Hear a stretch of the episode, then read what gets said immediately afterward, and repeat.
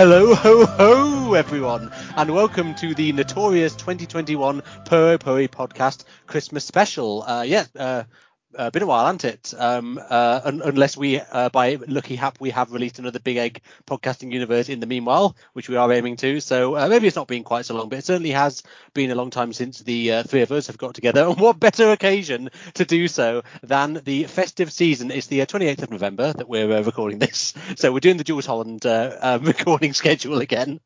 I might just uh, inters- intersperse some uh, boogie woogie piano underneath as like a bed for like a couple minutes.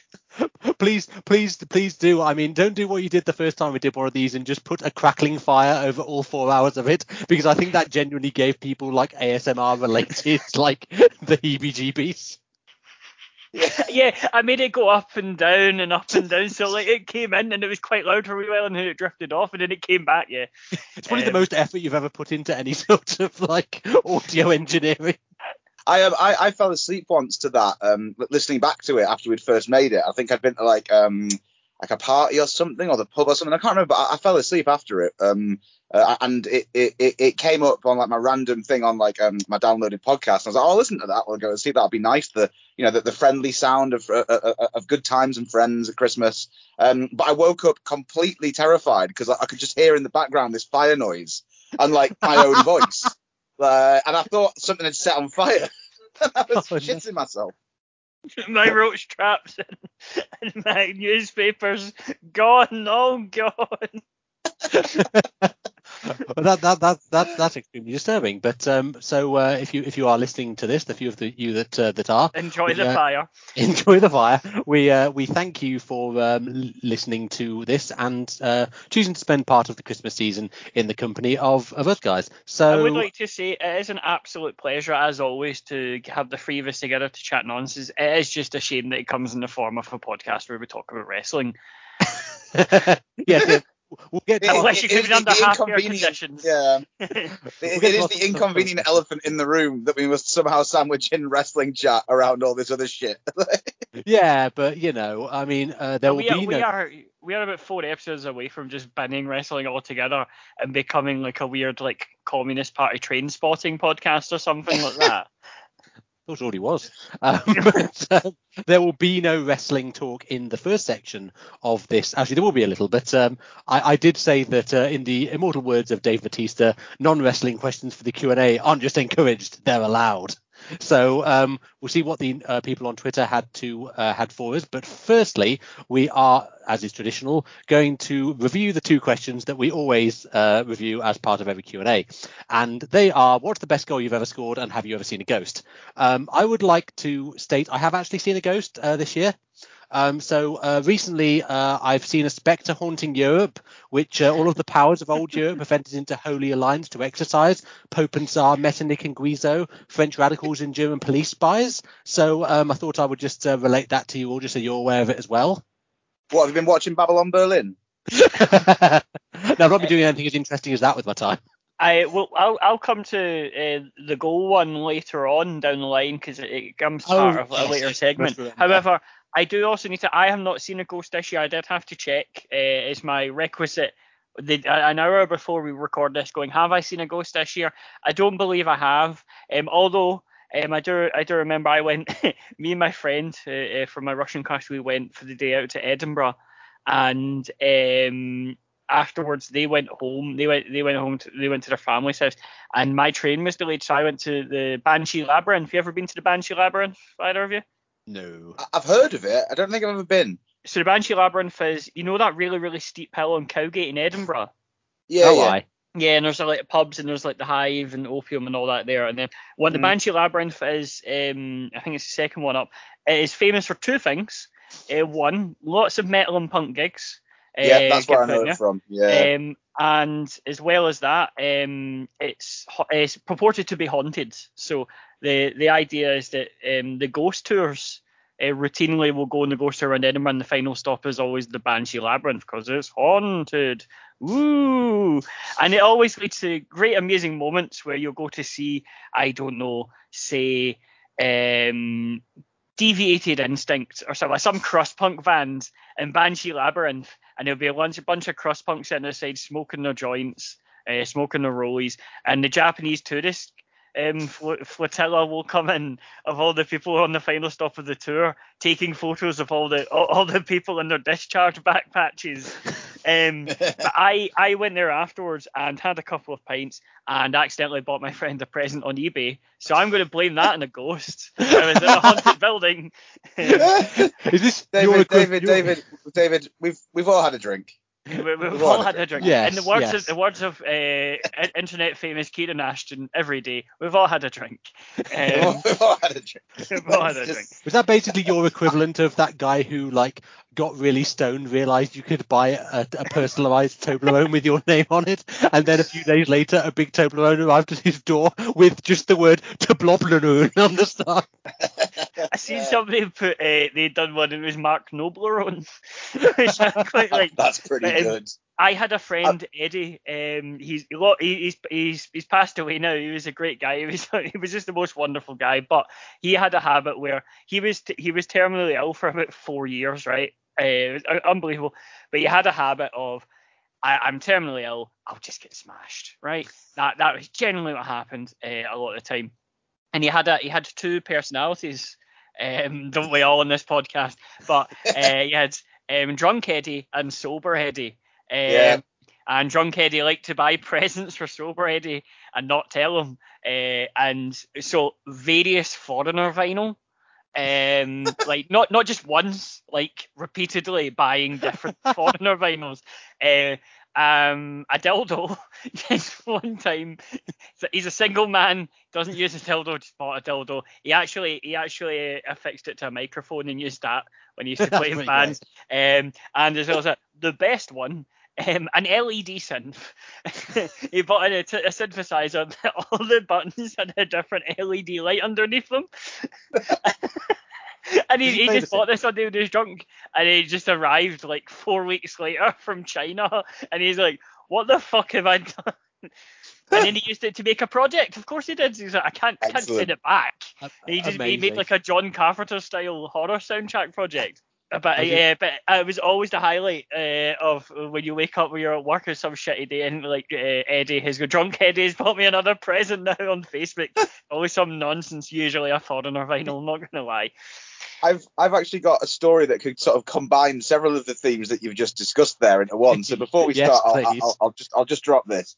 So we mentioned that um, stench core legends, deviated instinct, Yes. um, who uh, you know a, a band that pioneered a genre that was where its fans were famously so averse to personal hygiene standards um, and so crusty that there had to be a subgenre of crust created called stenchcore. Uh, um, now, uh, Deviated Instinct, um, uh, uh, uh, obviously, are pioneers of the genre, very hugely respected uh, sort of uh, uh, uh, underground punk band. I was um, once a member of the uh, uh, British um, section of the IWA, uh, um, the Anarcho Syndicalist Union Solfed. Hmm. Um, and I went down to a London conference there once um, and was chatting to a guy with a big bushy beard and lots of tattoos from, I think, Bradford. Um, who, or who was living in, uh, it was in the Bradford branch at that time, possibly another branch, I can't remember. got no away. gods, no masters. Yeah. And we, we, there was actually a bloke from Bradford who like smoked about 55 fags a day, and he actually did sound like that when he talked about, do you think these principles are anarcho-syndicalist? And actually, at the end of the day, the conference is sovereign comrades. Um, but, um, anyway, I was chatting to the guy, uh, uh, you know, nice bloke, big big beard, friendly eyes. You know, I thought this guy strikes me as a kind of like, you know, you see like metal dads about, you know, like dudes that were just like really into probably really underground good shit in like you know the 80s 90s now they're like cool dads you know. I was chatting away to him and he just sort of casually mentioned he's oh well i'm uh, i've got to get home you know monday night playing a gig tuesday. Uh, and the way yeah you mate and i was all right cool. What, what band are you in? He said deviated instinct um so i was in salford with uh, i think he was the drummer um i think i've still got him as, as pals on facebook um as, as the drummer from deviated instinct um but i've also got a mate who was at that same conference who was um uh, uh, from the newcastle uh, uh, uh, local. Uh, lovely guy by the name of Richard. Um, Richard has normal Richard and evil Richard, and evil Richard comes out. I'd say after about three pints. Um, well, he- he's someone that goes. Not gonna lie. I mean, But I mean, he- he's he's someone that goes from sober and completely normal to literally you turn around for one second and then you turn back and he's got his, he's got his dick out.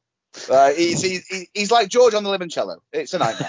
uh, um, but he um, he ended up um, being ejected from uh, uh, uh, the, uh, the the venue that we were at uh, because he kept jumping on people's backs and asking for piggybacks. Um, and uh, uh, uh, I believe he tried to jump on the deviated uh, instinct drummer's back, uh, and he was having none of it. So uh, that was the night that Evil Richard clashed with the drummer from celebrated punk band Deviated Instinct. And uh, Evil Richard is often backed up by Dick Togo Richard. yes, yeah. yeah. Um, Never seen in the same place.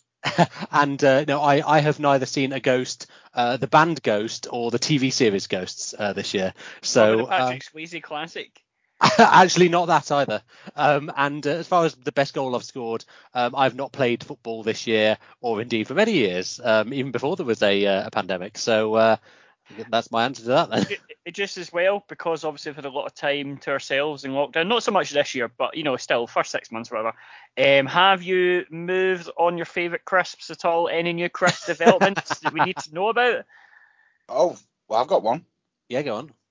Well, my, my workplace now, the uh, the canteen at work, the uh, the little Costa Coffee there, which is a, a run at the college that I work at, they've brought in roysters. Oh, Um, and I, I know, Oh. David, that you, you will pop for a roysters mention, but um, I, I've been getting very, very much acclimatized again to that um, that, that that unique roysters experience. It's been really, it's been really good. Uh, it's it actually edging out Brannigan's now in my um, list of most flavoursome crisps currently available on the market.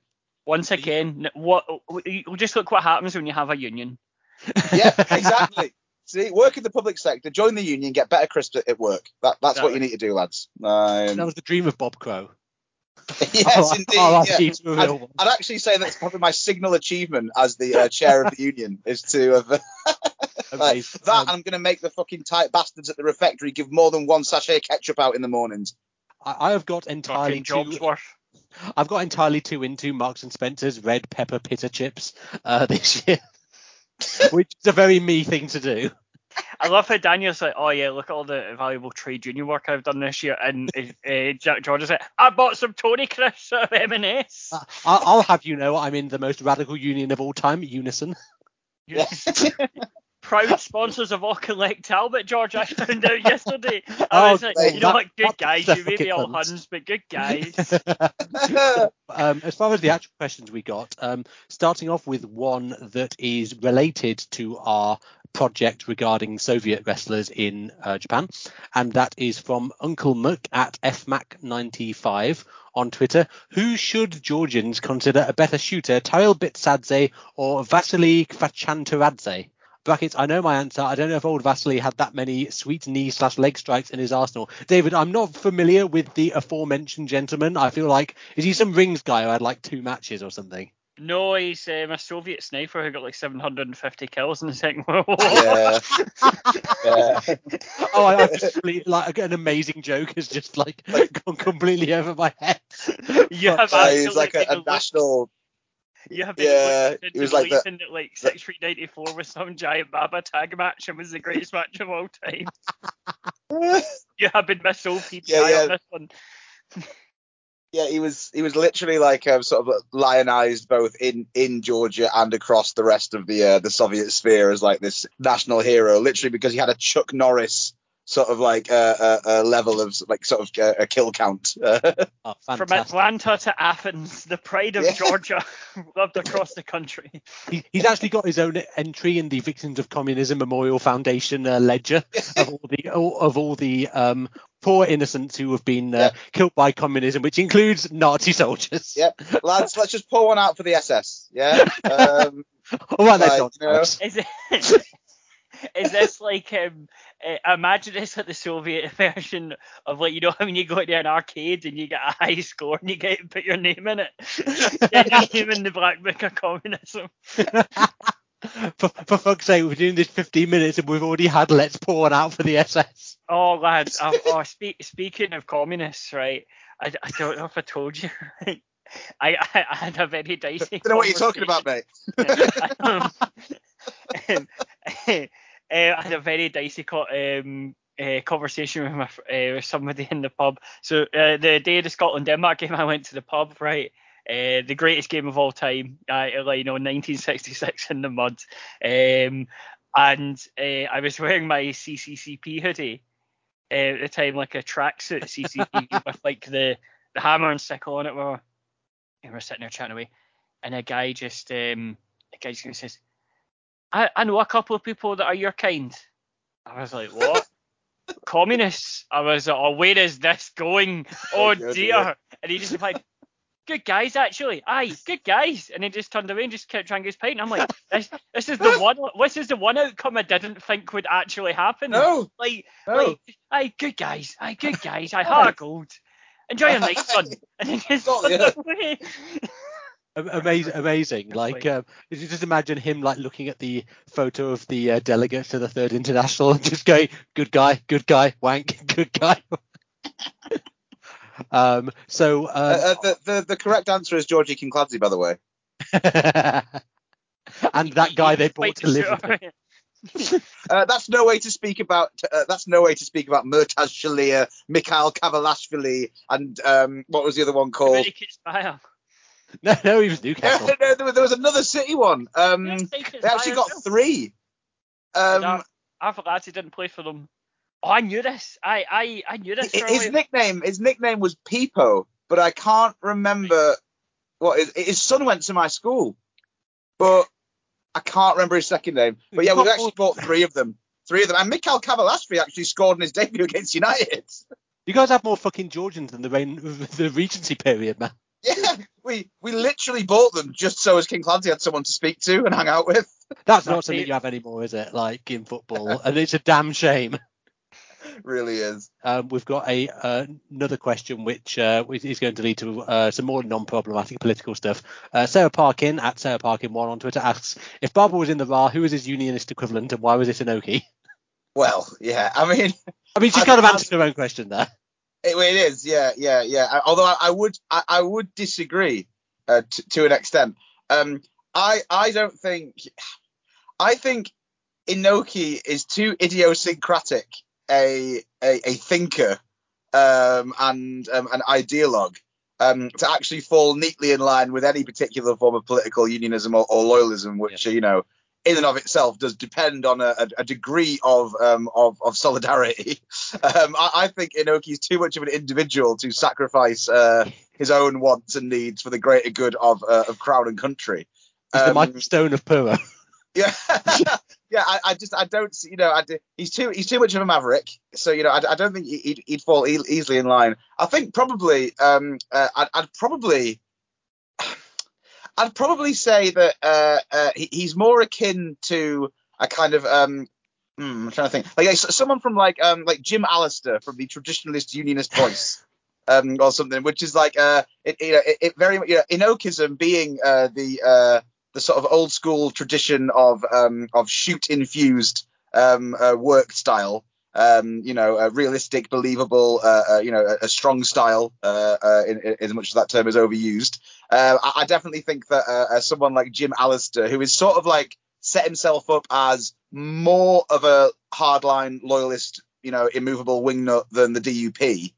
well, yeah, Um, that's why they've been losing uh, votes to, because for some people it turns out the DUP actually not right wing enough. Yes, yeah, unbelievably so. Yeah, yeah. So I, I think uh, you know it- it's. I would turn the question on its head and say, uh, you know, if Inoki was uh, to be uh, a sort of a, a doyen of loyalism, um, which uh, which subsection or, or party political subsection would he join? I think he'd be a TUV guy because essentially Jim Allister is the TUV, and um, he is uh, an egomaniac um, who would literally see the entire. Uh, the entirety of the north of Ireland like drowned in the sea, um, uh, uh, uh, ahead of any form of collegialism with uh, with um, his his nationalist or Republican uh, uh, fellow citizens. So I think there's a lot of Inoki in that, to be honest. Oh, absolutely. Are you saying that the TUV is the Northern Irish equivalent of UFO?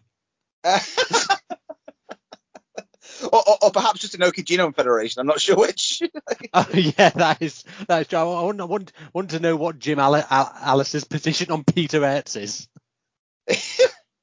well, funnily enough, I actually went to school, uh, not school, went to university with um, Jim Allister's um, uh, son, um, whom I didn't realise was Jim Allister's son for a long time because he was incredibly progressive and quite left wing. Um, and generally just an absolutely adorable, lovely man. Uh, and I Oh, think for, nice. for, for, for reasons quite obvious in the west of in the febrile political atmosphere of the west of Scotland, um, he chose to not make a big deal of who his father was, and I just found it out later on. So uh, I, yeah, I, I was at university with Nick Griffin's daughter, so uh, similar sort of thing. I Holy shit, that's even that's arguably even worse. I think of I, I have to say we're like 20 minutes into this, and already, I mean, we've mentioned what the Third International, Auchinleck Talbot, the traditional Unionist voice. If you're doing a drinking game for this, you're done, man. You're absolutely done already. But Uh. I, I would like to say, obviously, we are academic scholars. Um, Yes. and I would say, uh, purport with this question, I'd like to refer you to my source that I've dug out um, from the, the Uni Library, um, which is the 8th of May 2018 edition of The Digger, whereby oh, yes. someone uh, who may have been me in the Dundee Arms out my, uh, out my tits, texting them in, decide, uh, messaged into the digger to tell them that there was a new guy in Dennistoun going by the name of Giant Baba, and he has paramilitary links signed by Big Tony. Um, I I- I, I think the evidence speaks for itself there. And Yeah. Of course they printed it. Of course they did. They don't have enough to not print it. No, Um, the, the, the dirty digger. they're they're craving for content. Um, the digger who every time they post something, there is always a comment underneath it that is just the word grass twelve times in all caps, Um, as it the- the- be. have you ever seen that BBC uh, like This World documentary they did about the digger years ago? It's about half an hour long.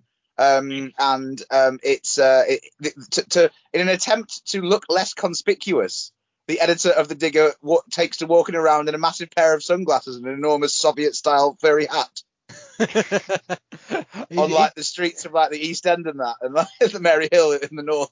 just like, what are you doing, mate? is, is the diggers famously lax um, uh, standards with regards to what they'll print? Basically, the journalistic equivalent of when some Joshi Twitter people realised that uh, Pom Harajuku would just like anything that she was tagged in, so they would just say do, tweet stuff like Bush did 9/11 at Pom Harajuku.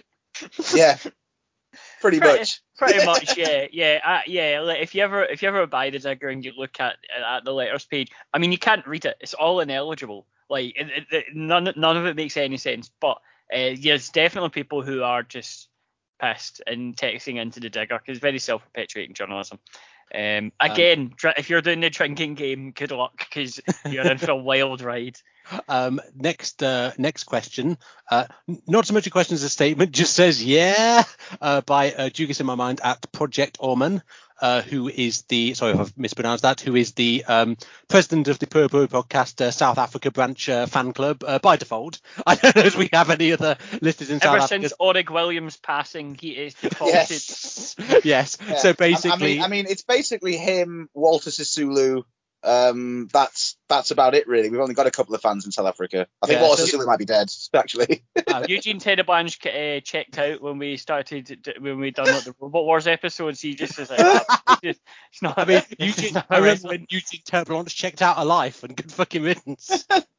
um, so yeah, that was I. I mean, I, I I assume he was just very happy that we were doing a uh, an episode, uh, doing another Christmas episode. Um, you know, it does happen. Uh, next question. Um, this is from uh, Sandre the Giant at Sandre the Giant on uh, on Twitter. Um, Friend of the show.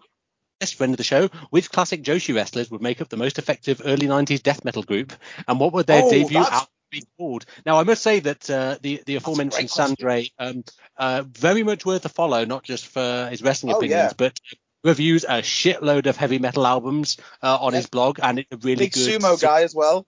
Yes, yeah, it's a really good, just sort of like um, you know, yardstick for like, you know, if you want some recommendations for metal, if you're into the genre, like you'll discover some stuff via his blog that like you might not necessarily have heard of, and a lot of it's very good. Yeah, it's a, it, it's I, a I great don't account. rem- I don't remember ever meeting him. I must have met him at some point. Of like course I, I refuse to believe that I have not met him before. But yeah, he, you know, he's absolutely great with all sorts of stuff. I, I I looked at the questions in advance, ignored all of them apart from this, yesterday, all of yesterday thinking about this, right? Please do, please do go for it because I've got nothing. well, Daniel, I'd like to I'd like to get your your take on this. What what what do you think? Well, I haven't looked at any of the questions, and I'm already regretting it because my answers are going to be significantly less well thought through and funny. Um, but um, I suppose I mean, it depends as well what what what era of death metal we're talking.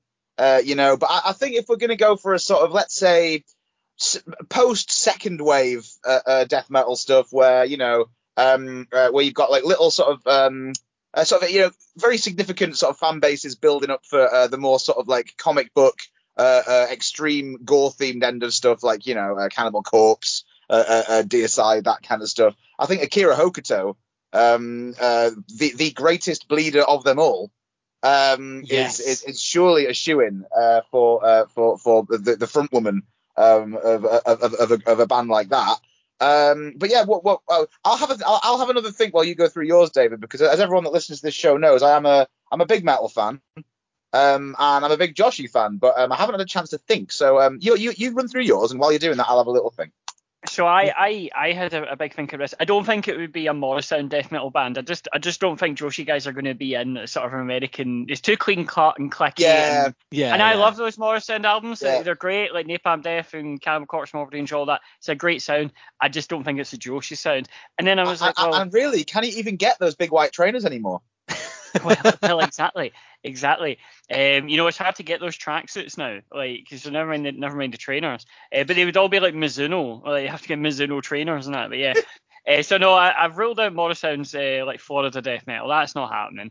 And then I was like, well, maybe like I thought maybe Dynamite Kansai and Kyoku anyway could be like a sort of, you know how Beheaded pretty much. I, I thought maybe you know how Yeah. like Beheaded and that are pretty much death metal. I know they're black metal, but it's a very proto black metal that's all a bit more death metally and. At the Yeah. beginning, there, yeah, there's videos of them like playing at a shopping centre and just doing Yeah. like death metal and stuff. I thought maybe Dynamite Kansai can do that, but I can't tear myself away. And another shout out for Deviated Instinct, free on the one show, incredible. Um, I think they would be, it would be Dump Matsumoto's crew, you know, Bull Nakano, Grizzly Yes. Yamamoto, Bison Kimura. I think Crane they would be Crane Yu. I think they would be an excellent sort of British death metal band, but in a sort of you know, they they they used to play the Mermaid with Napalm Death uh, all the time and Extreme Noise Terror, and their big pals are like, you know, a guy from Cancer would like play drums on like one of their albums or whatever. Guy from Benediction in there as well. They'd always play with Cerebral Fix, uh, those sort of things. I think that a, really meat and potatoes British death metal band. I'm I'm thinking of your Cancers and your Benedictions here. I Mhm, think would, they would be excellent for that because I think they would still have the crust sensibilities. You know, the like Bull Nakano just looks like a massive crust punk, um, and you know they, Yeah. they they have that gritty edge about them. But yeah, I go, uh, yeah, something something like Cancer or Benediction. Yeah, that would be mine. Yeah, I mean, Bull Nakano was like known to wear like metal band T-shirts uh, during her, she her just looks run. like Jo Bench. I don't know if you know Jo Bench from Bolt Thrower, but Yes. she, Yeah. she dresses exactly like Jo Bench from Bolt Thrower. Yeah, um, Yeah. who, who not only who, like Jo Bench is like an absolute pin-up, not because she's a particularly attractive woman, but because she's the bassist in Bolt Thrower. yes. Um, I, I I would I was just wondering like just in terms of the uh, the instrumentation. Um, um, I would like to imagine that Dump and Bull would be sort of like because I, I am I am a sucker of a band with co-lead vocalists a la Extreme Noise Terror, and I'm Yeah. particularly a fan of a band with co-lead vocalists when they do, they both just do the same kind of vocals. It's not Yeah. like a fucking Lacuna Coil kind of stuff, you know. please, please never mention Lacuna Coil in the same breath as Lacuna Extreme Coil. Noise Terror again, or I'm never doing a podcast ever again. I, I will not I will not have um, the good name of Cristina Scabbia besmirched on this. I'm pretty sure that Linda has her on, on her wall in the golf cave. She doesn't even really like looking at coil. It was just a poster on Kerrang. But um, yeah. Um, oh, Sorry, go on. I was going I to was say I gonna had, I had another thought, but if you, if you want to carry on that, I, I don't mind. I, I just exciting news. Um, obviously, you slept in the golf cave when you stayed with us. Yes. Uh, I've now taken to on my lunch on my lunch on a Sunday. Linda will go sleep in the golf cave, and I'll just go and have a nap with her during my lunch break. And it's great. It's the best just having a 25 minute nap. It's fantastic. Oh, it's good, isn't it? I do, I do. I, the older I get, the more I really like a, a lunchtime nap. Like it's like. I can't uh, trust myself to do it like on my own, like on a shift of my own. I need someone else there to basically like set an alarm and wake me the fuck Yeah, up. yeah. But, You but yeah, need no. basically like Bart and Lisa, like doing sleeping in shifts when like groundskeeper Willie is invading their dreams. Pretty Yeah. much, yeah, yeah. With Wayne Static looking on from above. R.I.P. to another real one, Bob Yes. Crow, Wayne Static. Yeah. You know those, you know those tweets where like um when a famous person dies and it's like, oh, imagine like you know David Bowie being like. And Jimi Hendrix saying, right, my like who's taking the first solo, or like some melt shit like that. I just want that with, with Bob Crow, Wayne Static. I met Bob Crow and Wayne Static at a charity do once. Eh, I mean, even for us, this is reprehensibly off to- topic. Eh, So so I, I'll I'll bring it back. I'll bring it back. So I had a bit of a think.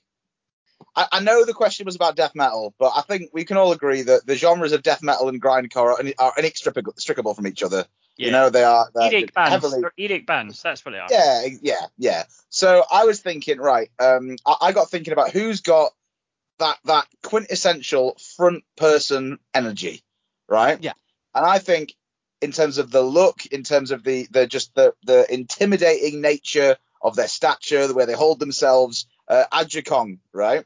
Yeah. I think I could see Aja Kong in a kind of DRI siege influenced like early grindcore group like like like Repulsion Yes, or like or, yeah, or maybe like Fear Fear of God or something. yeah. Um, not just because I happen to really like those bands, but because both Fear of God and Repulsion um, are one of those bands. th- th- th- Those bands that you get this in like early grindcore bands, where like two of them look like they've come straight out of a death metal band, but the other two look like IT assistants. um, and like because Aja's got this like you know this like you know quite flashy like outfits like quite quite brightly colored. She's got like the bright hair but it's short cropped. She's no nonsense. Uh, you know like uh, uh, uh, I, I feel like she could fit in quite well to front one of those two seminal grindcore bands. So that's I- my I- my contribution I think the beauty of it being a sort of grindcore sort of band as well is that like Aja Kong can run in and hit people with bins during the songs. It's only like a minute at a time, so you can just run in, batter someone with a bin, and go back and sing. Like there's enough Yeah. time to kind of go smash someone in between songs and stuff like that. So Oh, yeah. definitely, I mean, I'm think not that would be sure far more chaotic. yeah I, I don't even know if Aja Kong's ever had a match that was like that was shorter than the entire discography of Fear of God like, I was going to say that if we were talking uh, black metal rather than death metal, you'd obviously have to have Kaori Yoneyama uh, because for a period she was literally doing a Lords of Chaos gimmick in in Yeah. Stardom. I mean, I'm not Yeah. sure whether she's ever listened to any black metal or just enjoyed the aesthetic. Um, anyway, now she appears to be some kind of sad clown, which is, if anything, like even more disturbing. I she's basically Ram- gone on, she's, she's gone on the, the Varg Vikernes uh, trajectory. oh, God, I, I, fucking I think not. Chairman Ramu uh, has a very yeah. has a bit of a dead from mayhem sort of vibe to her. Yeah. And that she's she's not like the other people that wear corpse paint. She very much has her own unique style. No one can be like Chairman Yeah. Ramu. And I think the Dead was also like that. So yeah, I can see Chairman Ramu Totally. in a sort of mayhem band. Of course, she wrestled for six six six, so she's primed for this. Yes, But, um, indeed. Yeah. Can I, can I also throw in a shout that I feel like um, Big Mad Paulie would probably be um, uh, from from is it, he still wrestles for DDT, right? Yeah, yeah, Mad Paulie, yeah. Yeah, yeah, yeah, from, from- from a, a DDT fame. Uh, I feel like he he he, he could fit uh, uh, into a sort of like post 2000s sort of like commercialized arch enemy style death metal band. Oh, yes, yes, yes. I, I but we all actually want to forget Arch about Enemy. that if we can. It was a it was a difficult time for us all. I really, I really like Arch I, Enemy. I'll have you know I'm as I'm a, I'm still a big fan of Kalmah. Um, oh my god. We- don't we, you fucking um, dis- if, don't you fucking um, do it to say anything about Kalmah? Good lad. I'm I'm I'm I'm I'm, I'm remaining tight-lipped until the subject of ESL teaching comes up. Can I, can I Oh, can, can I just because I've just remembered Kalmah? Uh, can I? I I just want to mention this because literally Sandra the Giant and like three other people will will pop for this, but th- th- someone tried to organize a huge metal festival in Perth when I was like 16, and they were booking bands from like America, like proper bands that never played the UK and like charged exorbitant fees. And you know that guy who booked that wrestling promotion? He's like Hogan and Nash and Hall are going to be there all at the NEC 2000. Oh yeah. Someone did that with metal in Perth Concert Hall, right? They booked like fucking Stratovarius and shit, and like all these bands. I'm pretty, I, I'm pretty sure Winter's somewhere involved, right? Um, try to rack, rack in the sauna money. Um. We've resurrected Euronymous. Yeah, uh, yeah. It was it was proper weird. Like yeah, it, it was so wild. And I remember being 16 going, oh my god, I need to go to Perth. Like this is going to be amazing. It was all like cheesy bad power metal bands, but of course you're going to do that. And um, yeah, like that was, uh, but that that that was some mad lineup. And then sure enough, it was just some guy who's like, I'll put this metal festival and all these bands are coming, and I won't pay them. And then and then sure enough, they were like, no, no, we're not coming over. We're not flying pro- prog metal band Circus Maximus over from the US to play one gig and only one gig for a grand. It's not happening. Um, No yeah, chance. but, uh, Ragnarok, Perth Concert Hall. Put it in your diary. it's good. It's good to know that like. Um, you know, shit ass money mark promoters who don't actually have the money is like not a thing that is unique to indie wrestling. Are you Oh, no. listening, Caledonian Darkness? I I was I- gonna say, I was just gonna mention that. have I t- have I told you I met the guy who ran Caledonian Darkness before, right? I met him like two weeks before, and he says like, I don't care about black metal anymore. I just want to see Dead Congregation, right? It's the only band I want to see, and it was like 80 quid a ticket, right? And I said to him explicitly, I do not give a single fuck about any other band, but I really want to see Dead Congregation. He That looked me fair. dead in the eye. Yeah, he looked me dead in the eyes and he said, "Oh well, you know they're going to be great, aren't they? You'll need to get a ticket, but uh, you know you should get a weekend ticket because you know you, you." And like I was like, "All right, all my pals are going right, that's fine." Uh, and it was like still like 50 quid for a day ticket. And then sure enough, looked at me dead in the eyes, going, "Yes, Dead Congregation will definitely play." And then of course they, he just didn't Oh, pay, want yeah. to pay them, and they, he knew all along they weren't playing. And yeah, um, if I could travel, you know how we we done that. If you could travel back in time, where would you go? and I was like Little Ravioli uh, and go see QP versus Fissile in that insane five four game. I would probably change that to going back to that gig where I met Tam Glenn from Caledonian Darkness and kicking him in the fucking stones. Well, of, of, of course, our mutual friend Andrew McQuaid, David, famously. Uh, oh, I, oh, may- I've never may- lived may still be in- for someone he- so much. he, he could still be in prison for assault had the bottle that he threw at him that night uh, uh, connected. Um, I, so honestly, I've, I've never been in love with McQuaid so much as that moment when he launched it. And McQuaid's like, oh man, I shouldn't have done it. It was terrible. Like, no, you should have. The guy yeah, yeah, he, he, he He looked messaged me in the eye and told me they were playing Yeah. and they're not. I just didn't have a bottle on me. He, he messaged me and was like, "Shit." He was like, "I don't know what, what got into me, but I, I I I was really close to bottling a guy tonight." And I was just like, "Andrew, I've never been prouder." I Uh, was and we can- literally next to him. I was stood next to him when he did it and saw him launch. I was Incredible. like, oh. Next question. Um, www.wtf.com at Jacob Crankhog simply says daddy or chips. Um, is this Daddy or chip? daddy or chips? Is Oh this, right, okay. Because that's ringing a bell for me. Because like I, I assume No, this it's, was some- it's, there's a there's a meme video of a Yeah. of a, a guy who pretty much puts himself in the shit by saying it because he is the daddy. And what do you expect out of this conversation? He asks his like three year old kid, Yeah, daddy or chips, and he goes chips. I would just like to raise two points of order um, about this. First of all, as we all know, I wasn't allowed to eat Royster's T-bone steak crisp for a year because my dad thought I'd get BSE, and as well as that, my dad won't drive near Firhill because he got a flat tire 25 years ago and just refuses to go near it anymore. So Is is is chips Daddy all or the chips? way. Is, is is Daddy or chips not originally like an early '90s advert though for like oven chips? It is yes from McCain chips. And then, all right. So is it is it the because this, this is how it's sort of like something you say when you're out in the Skype most Ah. nights. because I, I, I was going to say for me the for me the answer is easy. It's Daddy every time, but Because Daddy I- will make you chips. in the morning or practicing aftercare, bless him. Like, but yeah, I was going to say my answer was would be daddy if it was Big Daddy V. Uh, that's the that's the daddy Big I want chips. to. Big Daddy V or Sir Chips Keswick. you're, you're, on, you're on the clock here, George. not The- a Shirley Crabtree in sight. Book The- it I- rising. Yeah, I was going to assume that Daddy or Chips was some meme so old that like it was printed on cuneiform tablets. So uh, that's uh, good good for clearing that up for me. Thank you. Uh, final question for the Q and A. Uh, St Joshi Purosu at Orford Eye asks, what stipulation would Keir Starmer insist on if he were to wrestle a match for Big Japan? I, I, I welcome the 200 light tube death match, but would con- would ask Big Japan to go further by including uh, Kaizen in there as well. That was actually a really good impression. Yeah, I know it's it's it's. I, I've I've listened to too much Trash Future, and they like constantly do Keir Starmer saying, "I Yeah. welcome blank," but would encourage the government to go further by blank. I, I mean, I would like to say where with my my next statement, you need to you need to listen to the whole statement because I know you're going to jump on the first sentence, right? And it's not what it's meant to be.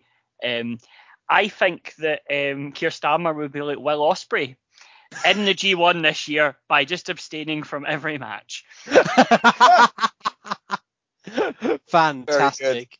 I mean, my, my, my choice obviously would be the, um, the the very rare, uh, lesser spotted, but nonetheless feared alpaca death match.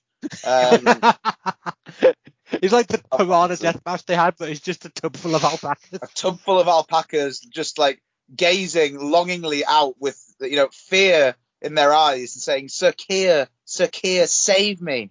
and Uh, that, that well, seems as such a hustle angle where they get Ke- Sir Keir Starmer and and then there'd be like an explosion and suddenly, like, by God, Geronimo the alpaca, he's came here, he's made good on his promise, back from but the like, dead. but like Starmer's played by like fucking Animal Hamaguchi or some shit. I I I have it. I have the perfect stipulation.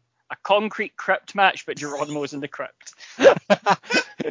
it's it's New Jack Labour, the original gangster, is here. I- Things can only get better. Just playing for the whole match. And then Natural Born Killers just hits up. I was going. I was. I was going to say that um, that like you know uh, the types of stuff you know like the San Francisco 49ers match in uh, WCW where there's like boxes and they've each Best. I watched that live. Of course you did. I want one of those, and there's just like lots of boxes with alpacas in, and one of them has bovine TB, and you have to try and guess which one. You've actually you've actually stumbled across a pretty uh, pretty solid uh, pretty solid idea for a death It- match there, to be honest. I think so. Is there anything funnier than Keir Starmer after like a year and a half in leadership finally coming out, or jumping off the fence and coming out and on side of one thing, but the thing he came out inside of is killing an alpaca. it's it's it's so funny. I have to say that like um killing an alpaca is you know I think not even in the top ten of things uh, of bad things that Keith has given his covert or, or overt assent to. Do you think Luke Akehurst was just texting him all the time, going, "Nuke it, nuke the alpaca"? just launch the missiles, fire the nuclear weapons. Well, actually, I you know if we launch a nuclear strike against an inhabited area of Peru, then we might be. Rumors have surfaced that uh, the alpa- that the al- uh, Geronimo the alpaca was seen with a Palestinian flag. So um, I think it's uh, I think I the mean- only option left is to uh, is to nuke him. I mean, didn't Peru recently get a leftist indigenous president? So like, yeah, maybe the Oh, well, alpaca that's death is like revenge for that. If you if you if you don't do a military coup backed by the Organization Yeah. of American States, we'll kill one alpaca on the Yeah, hour. yeah, yeah. For every coup you don't do, another alpaca gets it. Tick, TikTok WMD o'clock for Peru. I would just like to end this this segment by just by by reiterating the two points that we have all learned from this. Namely, point number one, um, fuck Keir Starmer. Point number two, Yeah. fuck Luke Keirhurst. Yeah. Absolutely.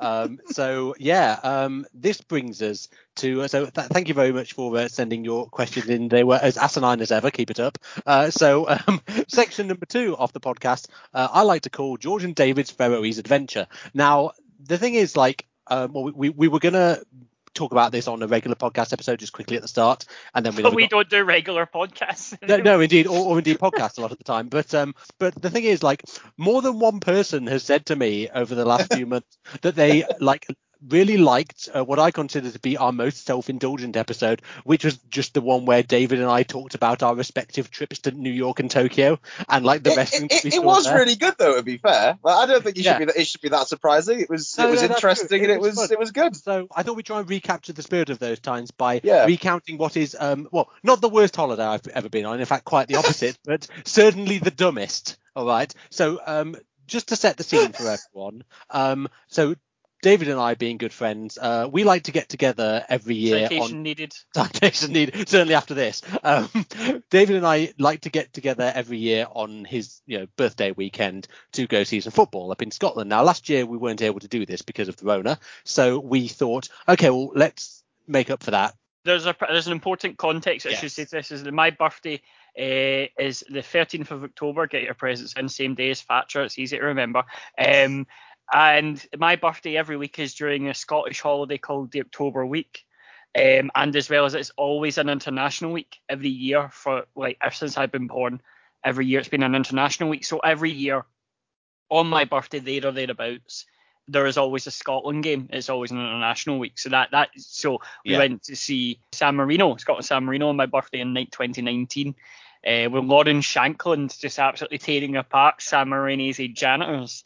Um, but Yeah. yeah, So uh, I- actually, and I was going to say, although you um you may share the birthday of October the 13th with Margaret Thatcher, unlike her, you'll be having birthdays in the future.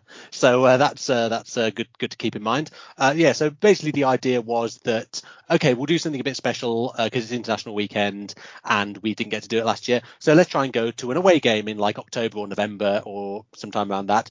And we considered Moldova, but then David was at a wedding, so uh, we were like, well, they're uh, playing the Faroe Islands uh, in October 2021. Shall we go to that? And it's happened quite fortuitously that the Faroe Islands happens to be on our green list, which for um, uh, people who aren't, aren't British, basically the green list was uh, the list of countries uh, and, and is the list of countries that you are allowed to go to without quarantining on the way back. Um, and basically, it is Iceland, the Faroe Islands, and then a bunch of fucking places in the middle of the Atlantic or the Pacific, like um, St Helena and the Falklands and Easter Island um, and Pitcairn or some fucking place like that, but where basically like you would never want to go. So um, basically, um, the Simpsons are going to the North Marianas Trench. yeah, I mean, current Simpsons, I, I fucking put them at the bottom of it, but um, that's the um, so basically that's that's the setup. So we decided, okay, we'll go to the Faroe Islands for the game, and because like uh, David and I are both very into uh, you know these very tiny countries that we have some of in Europe, the ones that weren't swallowed up by uh, the, the big states like Germany, Italy, etc. So you know, yeah, San Marino's, uh, Andorra's, Liechtenstein's, etc. But I know Yeah, I've never never been to the Faroe Islands, so yeah. No, and for me, like the thing with the Faroe Islands was is that Scotland played the Faroe Islands quite a lot when I was young. Yeah. Uh, and it- they would be on the television. It was always the most picturesque. Uh, being tough here, and the ball boy had a speedboat. And Yeah. it was- yeah, there was it was just a really, really lovely place. It just looks absolutely fascinating. And again, it's a small nation and stuff like that. So I'd say probably since around about 1996, I've Yeah. wanted to go to the Faroes because that's when we played them in '95. We played them in the in the Euro '96 qualifiers um, away. We also famously drew two each. Uh, Yes, after being one. 2 0 down at half time in a qualification campaign where I believe we took Germany to the wire and were incredible at every other game, but I went to the Faroe Islands and just were 2 0 down at half time. But yeah, so Faroe Islands for me is it's, it's been a bucket list thing for many, many years. Um, so yeah, I'm absolutely jumping at the chance. I didn't want to go to like Germany or Italy or something. I wanted to go.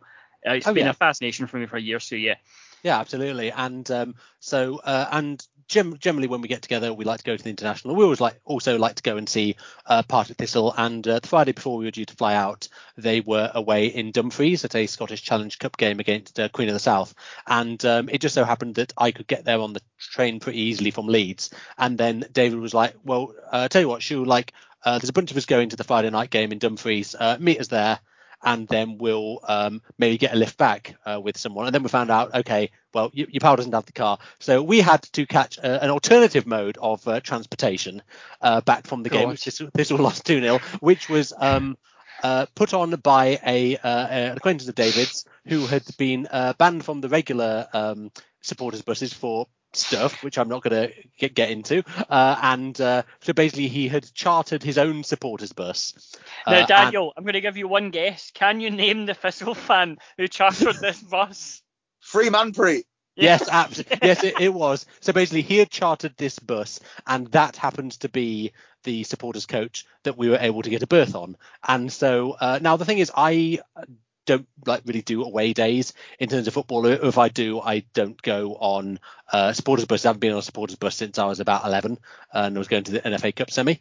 And uh, so I had just assumed that they were all like this, and that people were just rolling in the aisles, drinking Buckfast, and listening to Ebeneezer Goode on a big speaker and stuff like that. I've since been assured by David that this is not in fact the case. But what I will say is that it has actually given me a uh, sort of a lot of confidence just because like I am double jabbed and now boost uh, boosted and like I think I think everyone should uh, if they can. But um, being on that bus gave me a sort of a new confidence in sort of doing stuff because as I said to David afterwards, if we didn't get COVID from the Manpreet Express, we're just never going to get it.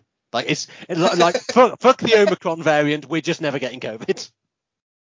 Oh, Manpreet is a legend, uh, uh, an absolute legend. I mean, I somebody uh, I funnily enough on Friday after the Thistle game, um, Friday somebody said to me, so Manpreet is running the bus on Boxing Day to Inverness. Oh my god! What could possibly go wrong, right? But my friend was like, obviously Boxing Day not very good for public transport, and he yeah. said, and he said to our friend of the show, Mark Wallace, he said, I'm thinking about getting the Manpreet Express, and uh, Mark just Mark just tapped me and goes, David Smurf wants to get the Manpreet Express. Tell him about the Manpreet Express, and I, was, and I just described it as like Con Air with more lines. It was, it's like I the, the the the funniest thing about it was is that I sat in the window seat, right? And I know quite a lot of people who go on the bus, uh, and they're all obviously quite drunk. And they're yeah. all the people who ask me if I'm the appropriate podcast every time I go to an away game, and they always pronounce it differently. But um, they always come going, "Oh, hello, David. How are you?" And but the problem was is I was in the window seat and George was right in the aisle, so they're all leaning over George, breathing in his face because no one was wearing a mask, slobbering and fucking um, falling all over the place into him to say hello to me. And I was like, God, I should have given you the window seat, but I did. I did message you about 40 minutes in, just with the the Japanese guy from The Simpsons just going, "Forgiveness, please." Um, because it was it was it was a wild ride. But yeah, it was, and I, I get kind of anxious in like sort of loud spaces with a lot of people.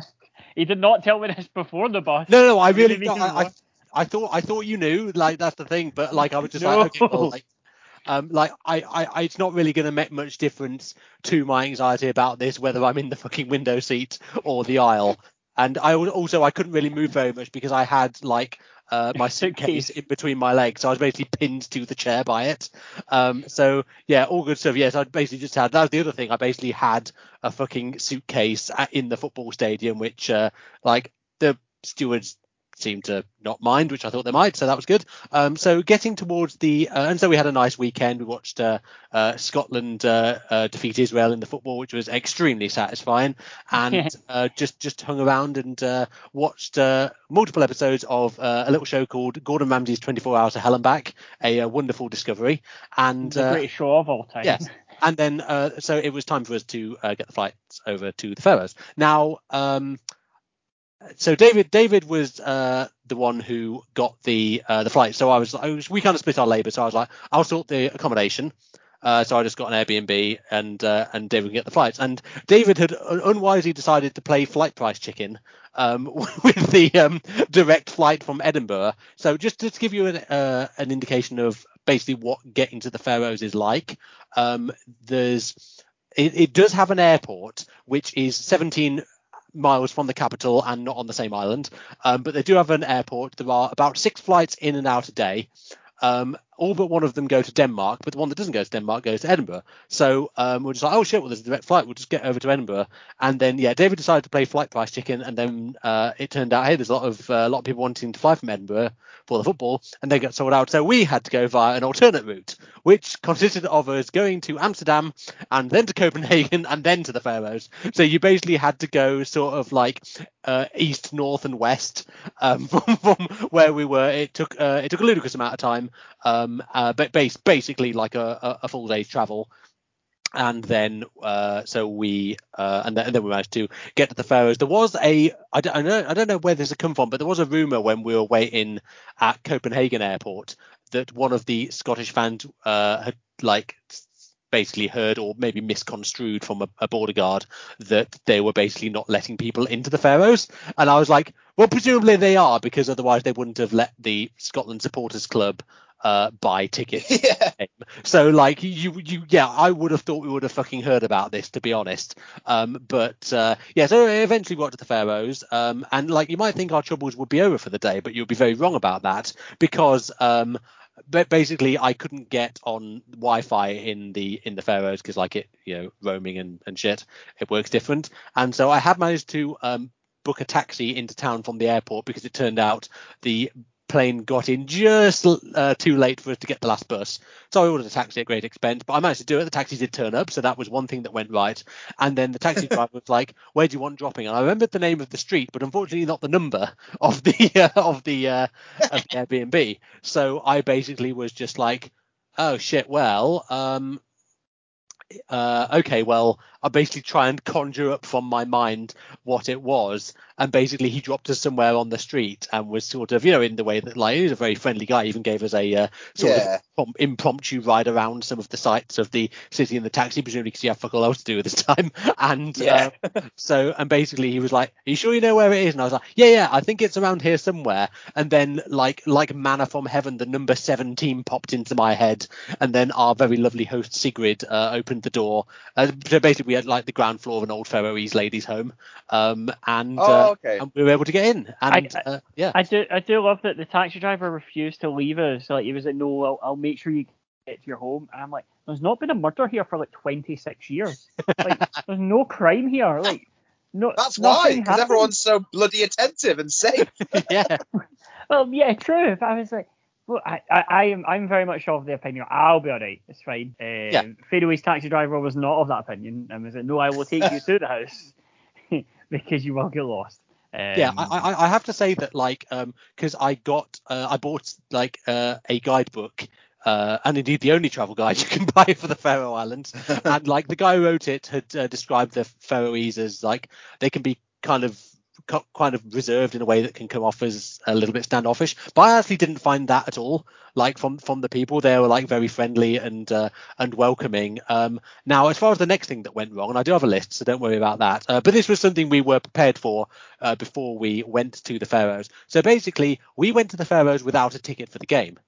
All right, and like this is actually, I think, illegal in some countries. Like, um, I know if like there's sort of um, if you're on like a hooligan banning order, like you're not allowed to go to travel without a ticket just to like just for the crack to certain country, uh, the country where England are playing football, for instance. But that's Mm, England, and we have a you know huge hooligan problem as as as you may be aware. So um, you are reprehensible as a nation. oh yeah, no, no, I, I know, I thought I fully Oh agree. no, yeah. Uh, you won't get any argument um, from us. yeah, and we'd we'd missed the boat on the Scotland supporters club because I think you had to be members for a certain number of months or or Yeah. whatever. So basically, I was like, okay, well that's fine. We'll just buy tickets in the home end. So I tried doing that, and then uh, got a little message saying uh, unable to do this outside of the Faroes. So I was like, ah, shit. So, Hmm. but um, I and I kind of did embrace David's uh, mantra of ah, it'll be fine. I mean, because what I did was I looked up the attendance figures for the recent Faroes home games because they have a um, it's a, a lovely stadium um, that they have Oh, there it, it looks beautiful. yeah, it's, it's very modern and nice and very Scandi Yeah. uh, architecture. About 5,000 capacity, and their game recent home game against Denmark had, had a listed attendance of 4,700. I was like, right, if they haven't sold out the game with Denmark, who are the like colonial power and like the main rival and stuff like that, then they ain't going to sell the Scotland game out. So basically, when we got to Sigrid's Airbnb, literally the first thing I did was get on the Wi-Fi and buy tickets for the game. The tickets were very reasonable actually. There were three pricing tiers, and I got a couple for the middle one, which I think was like 20 quid a piece or uh, something like that. Really not bad. So uh, okay, we had everything sorted for the game. We had our tickets. That was good because it would have been I would have been pretty mad if we'd have taken three connecting flights to get to uh, like this outcrop in the North Sea and then found out that we couldn't actually even go to the game. Um, but uh, so we decided, okay, well, uh, we'll have a nice day sightseeing uh, before the game. So we were staying in uh, Torshavn, which is the capital city of the Faroes. It is population about 15,000. A very small place, but like fascinating in the way that micro state capital cities tend to be in in that okay, it is really not very big, but it has all of the trappings of a capital city. So it has a parliament building, it has like national museums and things like that, all very modest in scale, but you know, uh, very charming. We did have a walk by the uh, the government buildings, and it's really funny because there's one of the buildings, it just says Prime Minister's office, and then underneath it it says Ministry of Finance, and then underneath that it says Ministry of Foreign Affairs. So they've just crammed all of the ministries into this like into this uh, one building. And there's an old town as well where the um, the basically old wooden houses which are like stained with tar, so they're all black. And there's about a dozen of those, and that used to be the settlement until about uh, 200 years ago. We saw the fort where they had loads of uh, like a few cannons up there as well, and there was a lighthouse and some monuments and stuff. And so like we we basically went around um, and um, just saw the sides. It took took the morning. There was also one of the old townhouses had the fucking what what kind of was it like the the Kilbride Tartan Army or um or, or something like that. There was like they just It was, I believe it's a Livingston Tartan Livingston, Army. I that was it's it. Hung a flag from this historic building, and, uh, and we saw like uh, lads in kilts just in Scotland shirts, just uh, cutting about the place uh, all day, and uh, and we had a lovely lunch. Uh, David had Burger King, and I had uh, Sunset Boulevard, which is basically a fancier Danish Burger King at the Oh, SMS nice. shopping SMS shopping centre, which is like the I think well certainly the only shopping centre in Torshavn. Uh, very very nice. It's like the the best possible version of a provincial shopping arcade. Um, and uh, yeah, just just very nice. We we went to a sports shop and each bought a HB Torshavn uh, replica shirt, which are like the most successful club team of the Faroes. Um, I, I, they, they, they, they, they've that, that that rings a bell. They've been in like the UEFA Cup and the yeah, Euro- yeah, Yeah. they tend all that sort They of played stuff. Motherwell. Yeah, yeah. They, they played Motherwell in the FA Cup. They might even played City. Yeah, Yeah, I- yeah. For some reason, I, I feel like maybe City. Although I might be getting them confused with Midtjylland, who I think are uh, Danish. Danish. Did you not sign like? Cause it was Gunnar Nielsen who was Faroese and used to play Yeah. for City. Yes, Was he not Yeah. like signed from a Faroese team after you played them in Europe, or 'cause that seems like the sort of maybe. thing that might happen? yeah, because he was like our our second choice keeper for for ages. Yeah. yeah, yeah. Did, yeah. did he have Uh, a Did he have a woolly hat? Unfortunately, not no woolly hats or puffins. So uh, Ah. yeah. Um. So. Uh. And yeah. So. And uh, yeah, again, like really nice people in this shopping centre. They only had one HB Torshavn shirt in medium, so they were like, "Yeah, we'll get one from the warehouse. Just come back tomorrow and pick it up." And we had a little bit of back and forth with them about the game, and they were just like, "Ah, you will win easily," and uh, we were just like, "Don't be so sure." And uh, as Yeah, it turned out, like, no, I was like, you have not watched Scotland before, have you? yes, uh, All but, we need um, to do is beat the Faroe Islands. What could possibly go wrong? I know Yes. what could possibly go wrong. 80 Yes. minutes of nerve-shreddingly bad football. Oh yeah. Well, we'll get to the game actually because there's one other mishap that I need to talk about before that. So basically, I had the bright idea of um, going to this uh, village called Kirkjubor, which is like it's the southernmost settlement on uh, Streymoy, which is the main island. Population of about 80, but like it used to be the seat of the archbishop, and there's some historical buildings there. There's like the like the oldest church that is currently in use in the country. There's a uh, there's a funny story behind this. Basically, there's this cathedral which doesn't have a roof, which was built in like 1300, and the taxes to pay for it were so like heavy that the villagers basically just said, "Nah, fuck that, we're not paying it." And so like this this cathedral just never got finished. So you you would think it was a ruin, but it's like, nah, they just never built the roof. um, Nicola, Nicola Sturgeon strikes again with her council tax cuts. When will the when will this tyranny end? Um, so yeah, so basically I was like, well, this looks interesting, and you can get there on the bus from Torshavn. It's about half an hour, and so basically we'll go there, spend well about an hour there, just seeing the like two or three sites there are to see, and then we'll maybe have a walk around the village, which won't take long. Get the bus back, uh, have a bit of dinner back in in the city, and be there in plenty of time for the game.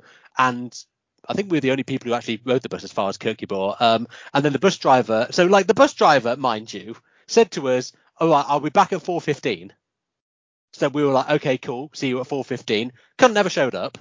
So, no. um, and the next bus wasn't until seven. Because, like, um, as the Icelanders often say, we have the public transport we can afford. So, uh, and the buses were very nice and they were free as well, which which was cool. But like, yeah, kind of infrequent. And so we were basically either staring down the barrel of a seven kilometer hike back to Torshavn, which we could have done in time, but did not maybe represent the ideal solution. Um, luckily, uh, as luck would have it, them uh, a couple of cyclists uh, came into the bus shelter. We were using nicest fucking bus shelter I've ever been in. By the way, it had a uh, a traditional turf roof, was very um very Oh, lovely. Yeah, yeah, yeah, really, really nice. And basically, we explained to these cyclists what what had happened. Uh, the bus hadn't turned up, and they said, "Oh, we'll we'll order you a taxi." So they just like rang up the taxi company, orders a taxi, and said, "Yeah, he'll be here in ten minutes." Then the taxi driver turned up and said, and I quote, "The rescue party has arrived." and then he just drove drove us back to town. and We had a good old chat, and uh, yeah, just again, just lovely, lovely people.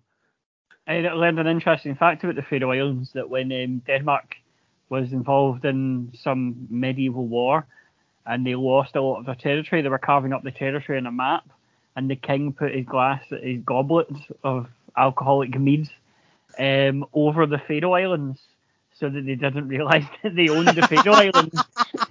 that, that's amazing. I don't know if this was the same time because I, I, found out an interesting fact is that there was a time at which the Kingdom of Denmark was having quite a lot of financial trouble, and the King of Denmark genuinely did offer the Faroes to Henry VIII for cash.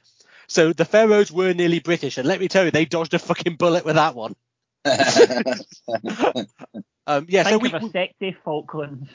yeah, so we we ate at a, a takeaway called Pizza King. I can confirm there is a Pizza King in every city, uh, no matter where where on earth it is. And then uh, went went to the game, and uh, as David has intimated, it was perhaps um, closer than it needs to be. Now, considering like the Faroe Islands have a few professional players, they've got a fellow who plays for Dundalk of all places, and um, like some people who play pro in Denmark and Iceland and, and Norway. Um, but like most of them are part timers. And you know, Scotland have uh, players who play for Liverpool and Chelsea and Arsenal and Man, Man U. United. Yeah, yeah, yeah, exactly. Like Yeah. top, like top top clubs. Anyway, Scotland won 1 0 with a goal uh, in the 87th minute that almost got chalked off for VAR. so, like, I mean, I, I'm not I'm not a guy who has anxiety like very often. I was I was proper. Um, I, I was not in a good state. And that, that, that goal, I was. It's not that we're in the Faroese end, so I couldn't even fucking celebrate. I mean, you fucking did that. like, I mean, I like- mean, I would, is I would it say in? having is a- in? That's shocking. That's terrible. Ref, I- I- ref. I would say if you ever want to sort of figure out what it is like to have quite severe anxiety, like just remember, bottle that feeling, remember it, and think, Dan wakes up with that at least every other day of the year. um, it's the- a fucking nightmare, pal. Like, I would actually go as far as to say the Faroes were the better team in the game. Like they created the Oh best. yeah, they were. We were dog meat, man. We were Yeah. terrible. so bad. Um, I also shout out to the Faroese Ultras, by the way. Uh, they had One like, of them followed me on Instagram. oh yeah, yeah, yeah, d- yeah. They had a brass band. Game And- recognizes game, David. Yeah, absolutely. um, Da- David got talking to the brass band and uh, said that they were better than the England supporters band, and the guy seemed genuinely really touched. And he told me this when I got back, and I was like, oh yeah, everyone hates the England supporters band. They're fucking dog shit. Yeah, like, li- literally, it wouldn't be fucking difficult, would it? Uh, Can you half? Can you play your? Can you play the trumpet above a grade four level? Can Yeah. you? You're better than the England supporters band. can you do more than two ch- ch- like tunes? Excellent. There you go. Can You're you- away. Come on, Uh, England. Go fuck off. Uh, actually, speaking of tunes, I swear they there was at one point the the brass band genuinely started playing the riff from Raining Blood by Slayer. That's great though. like that's exactly kind of shit you're no, you're in Scandinavia when? yeah, but yeah, so they, they played the reference later and as well as that their other big hit, uh, which was uh, Backstreet's Back by the Backstreet Boys. Oh yes. Uh, but the lyrics not been changed to be about, about the Faroe Islands scoring a goal. Yeah, they, they were they were lovely. Um, and we met some Faroese people behind me who clearly noticed that I had a Scottish accent and was having a panic attack and realised I was a Scotland fan. And we were like, "Are you a Scotland fan?" I'm like, "I, I mean, no, no, no. I'm, I'm I Faroese. I, I, David and George. All that's just Faroese for John and Frank." born and bred in Klaksvik.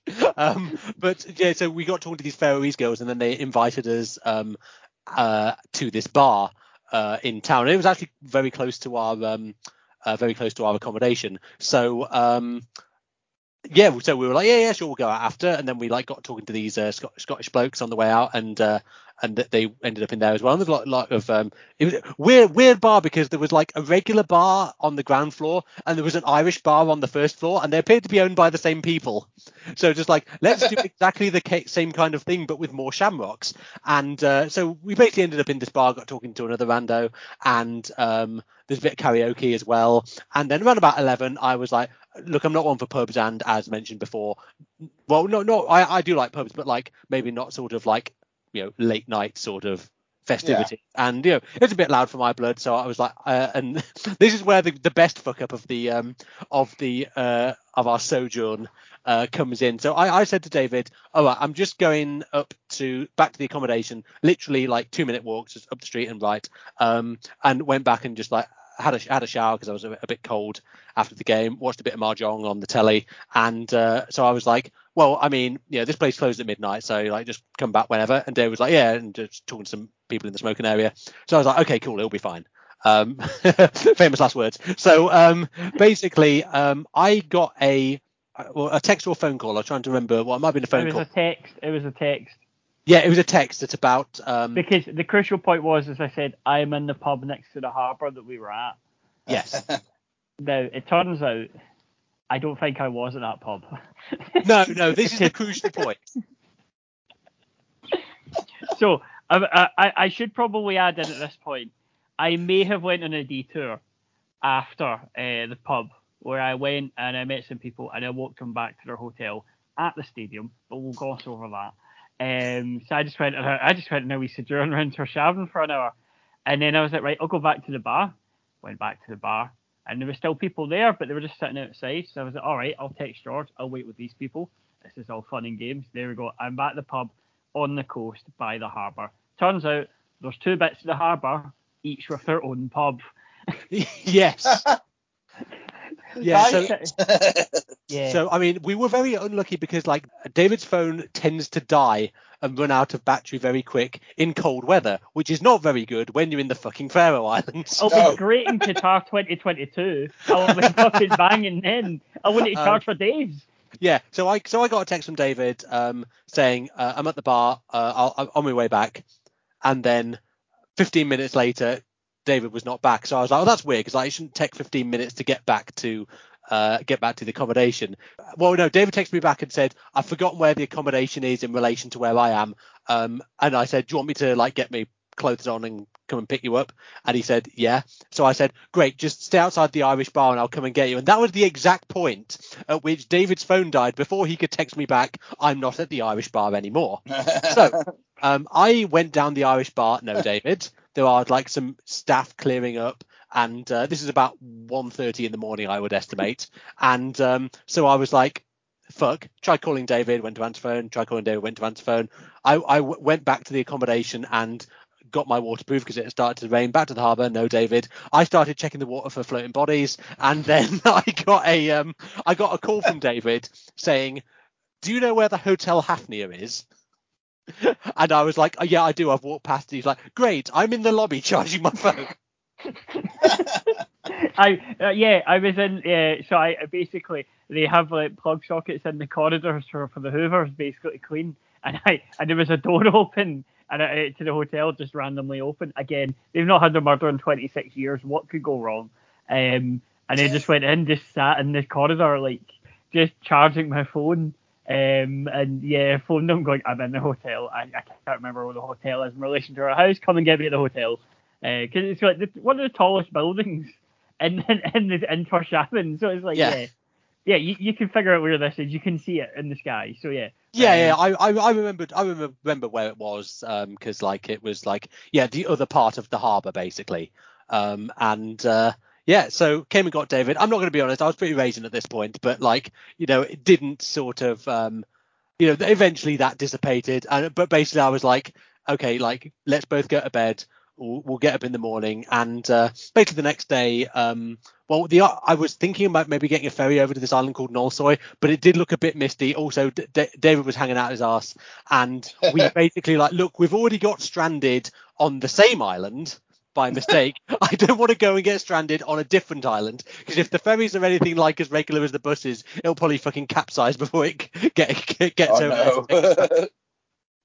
Um, so so we so we didn't do that. We uh, basically hung around a bit in the morning. It was pissing it down with rain, so we were like, cool, back to bed for a couple of hours, and then head out. Went for a walk to the um, uh, went to the post office to buy some stamps for David's Dar.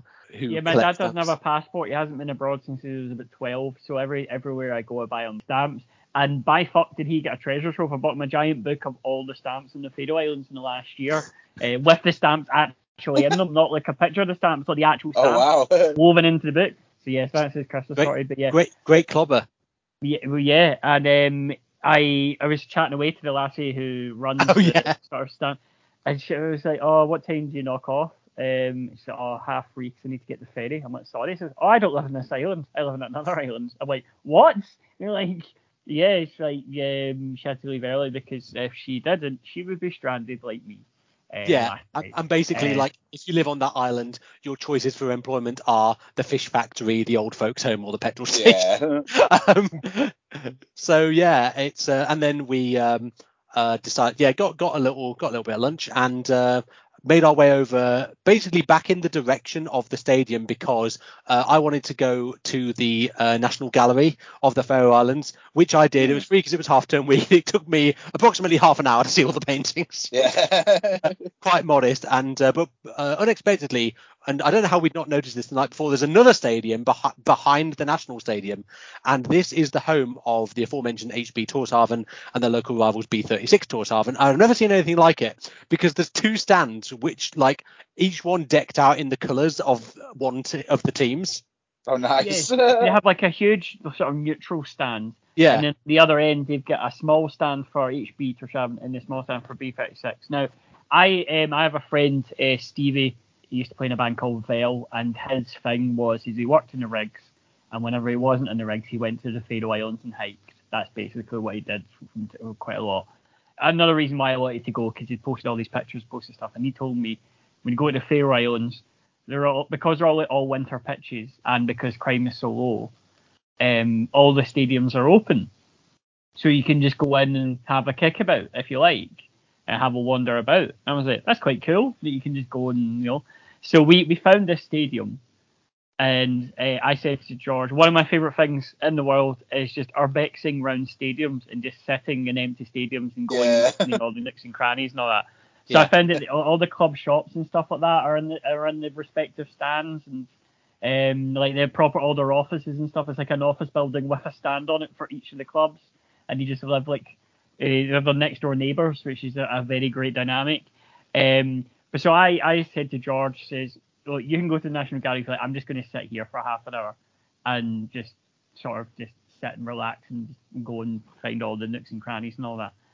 And um, I did do that, and it, it was great fun. Uh, just love, just I, I like just like being by myself in a football stadium. It's just one of the best Yeah, no, I, best I. I, I, I know what you mean. I used to love that about going to Rio matches. You know, like if no one else would Yeah. come with me, I used to really enjoy it actually. Yeah yeah Yeah, yeah. Yeah. So I, I sat there for a wee while, uh, and he'd given me the key. And after yesterday's escapades, a, a bold move from George. I'm not going to lie to give me the key, but he did give me the key.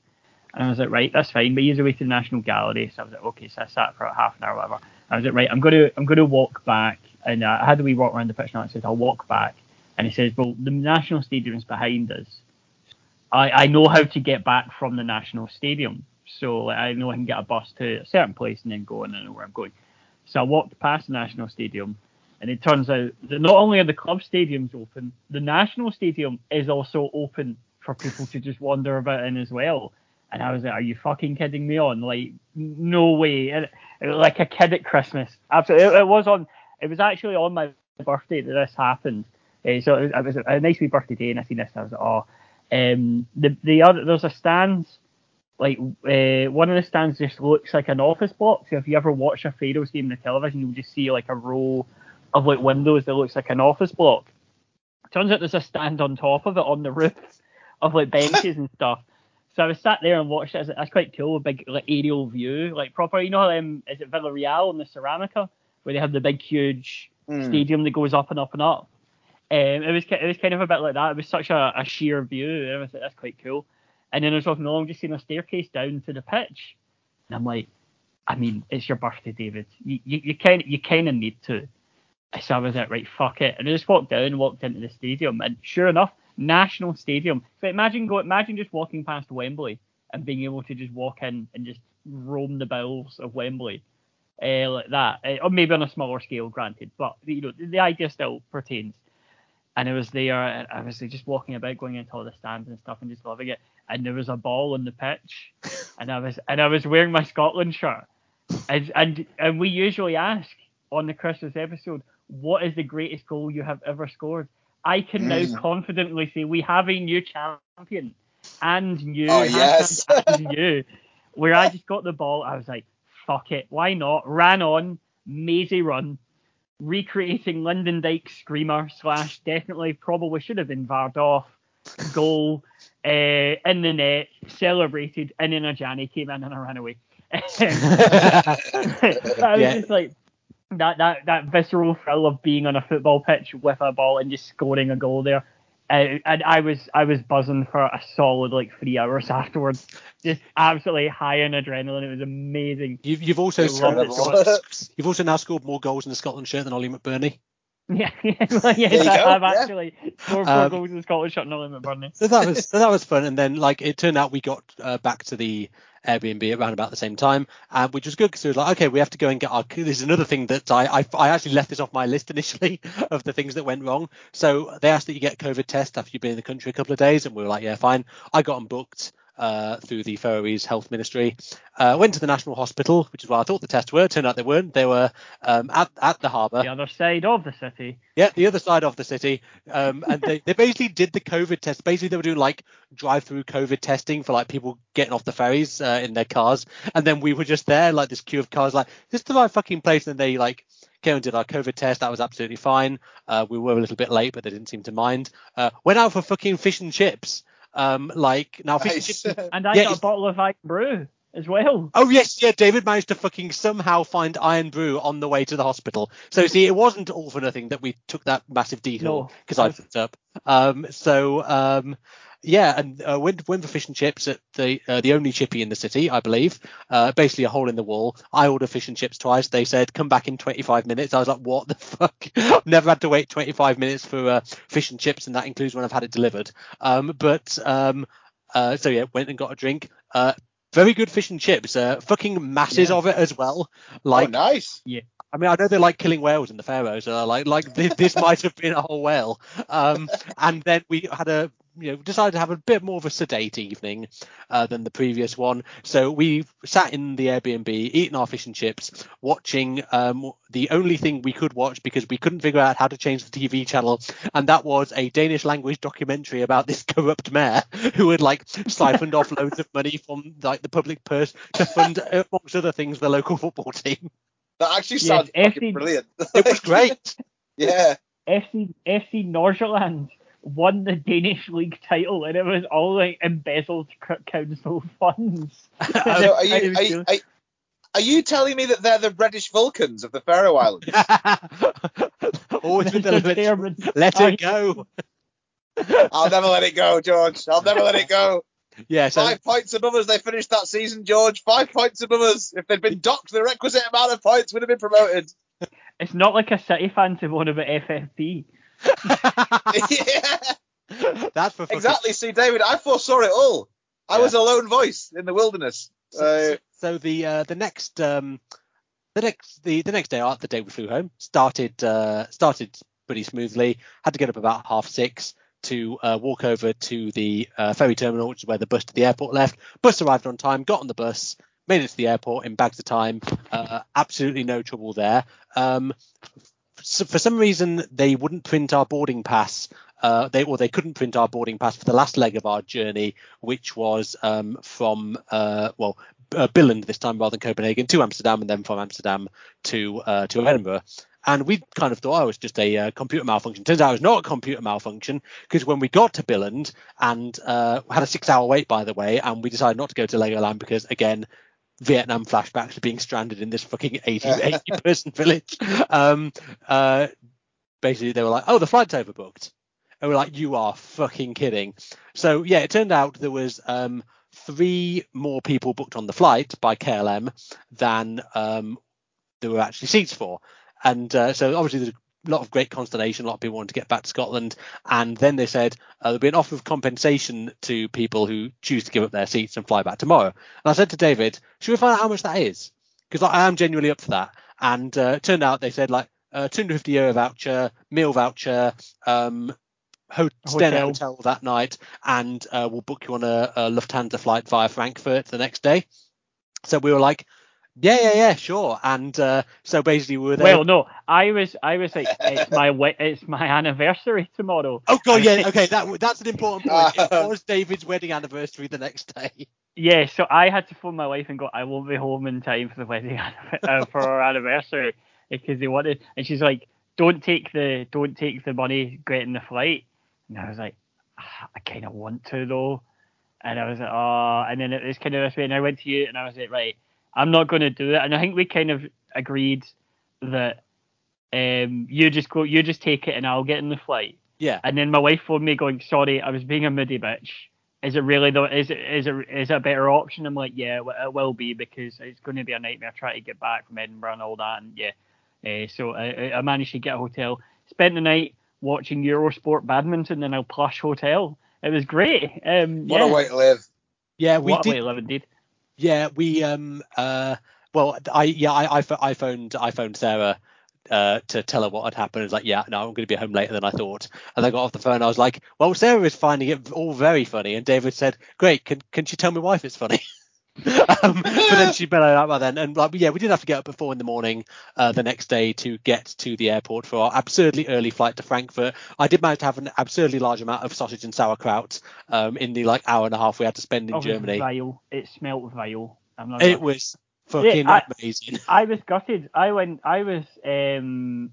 I, I when I was in the airport when uh, George was eating his vile concoction.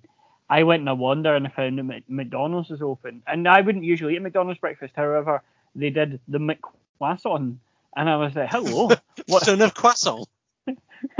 yeah, a bit of va-va-voom for your morning.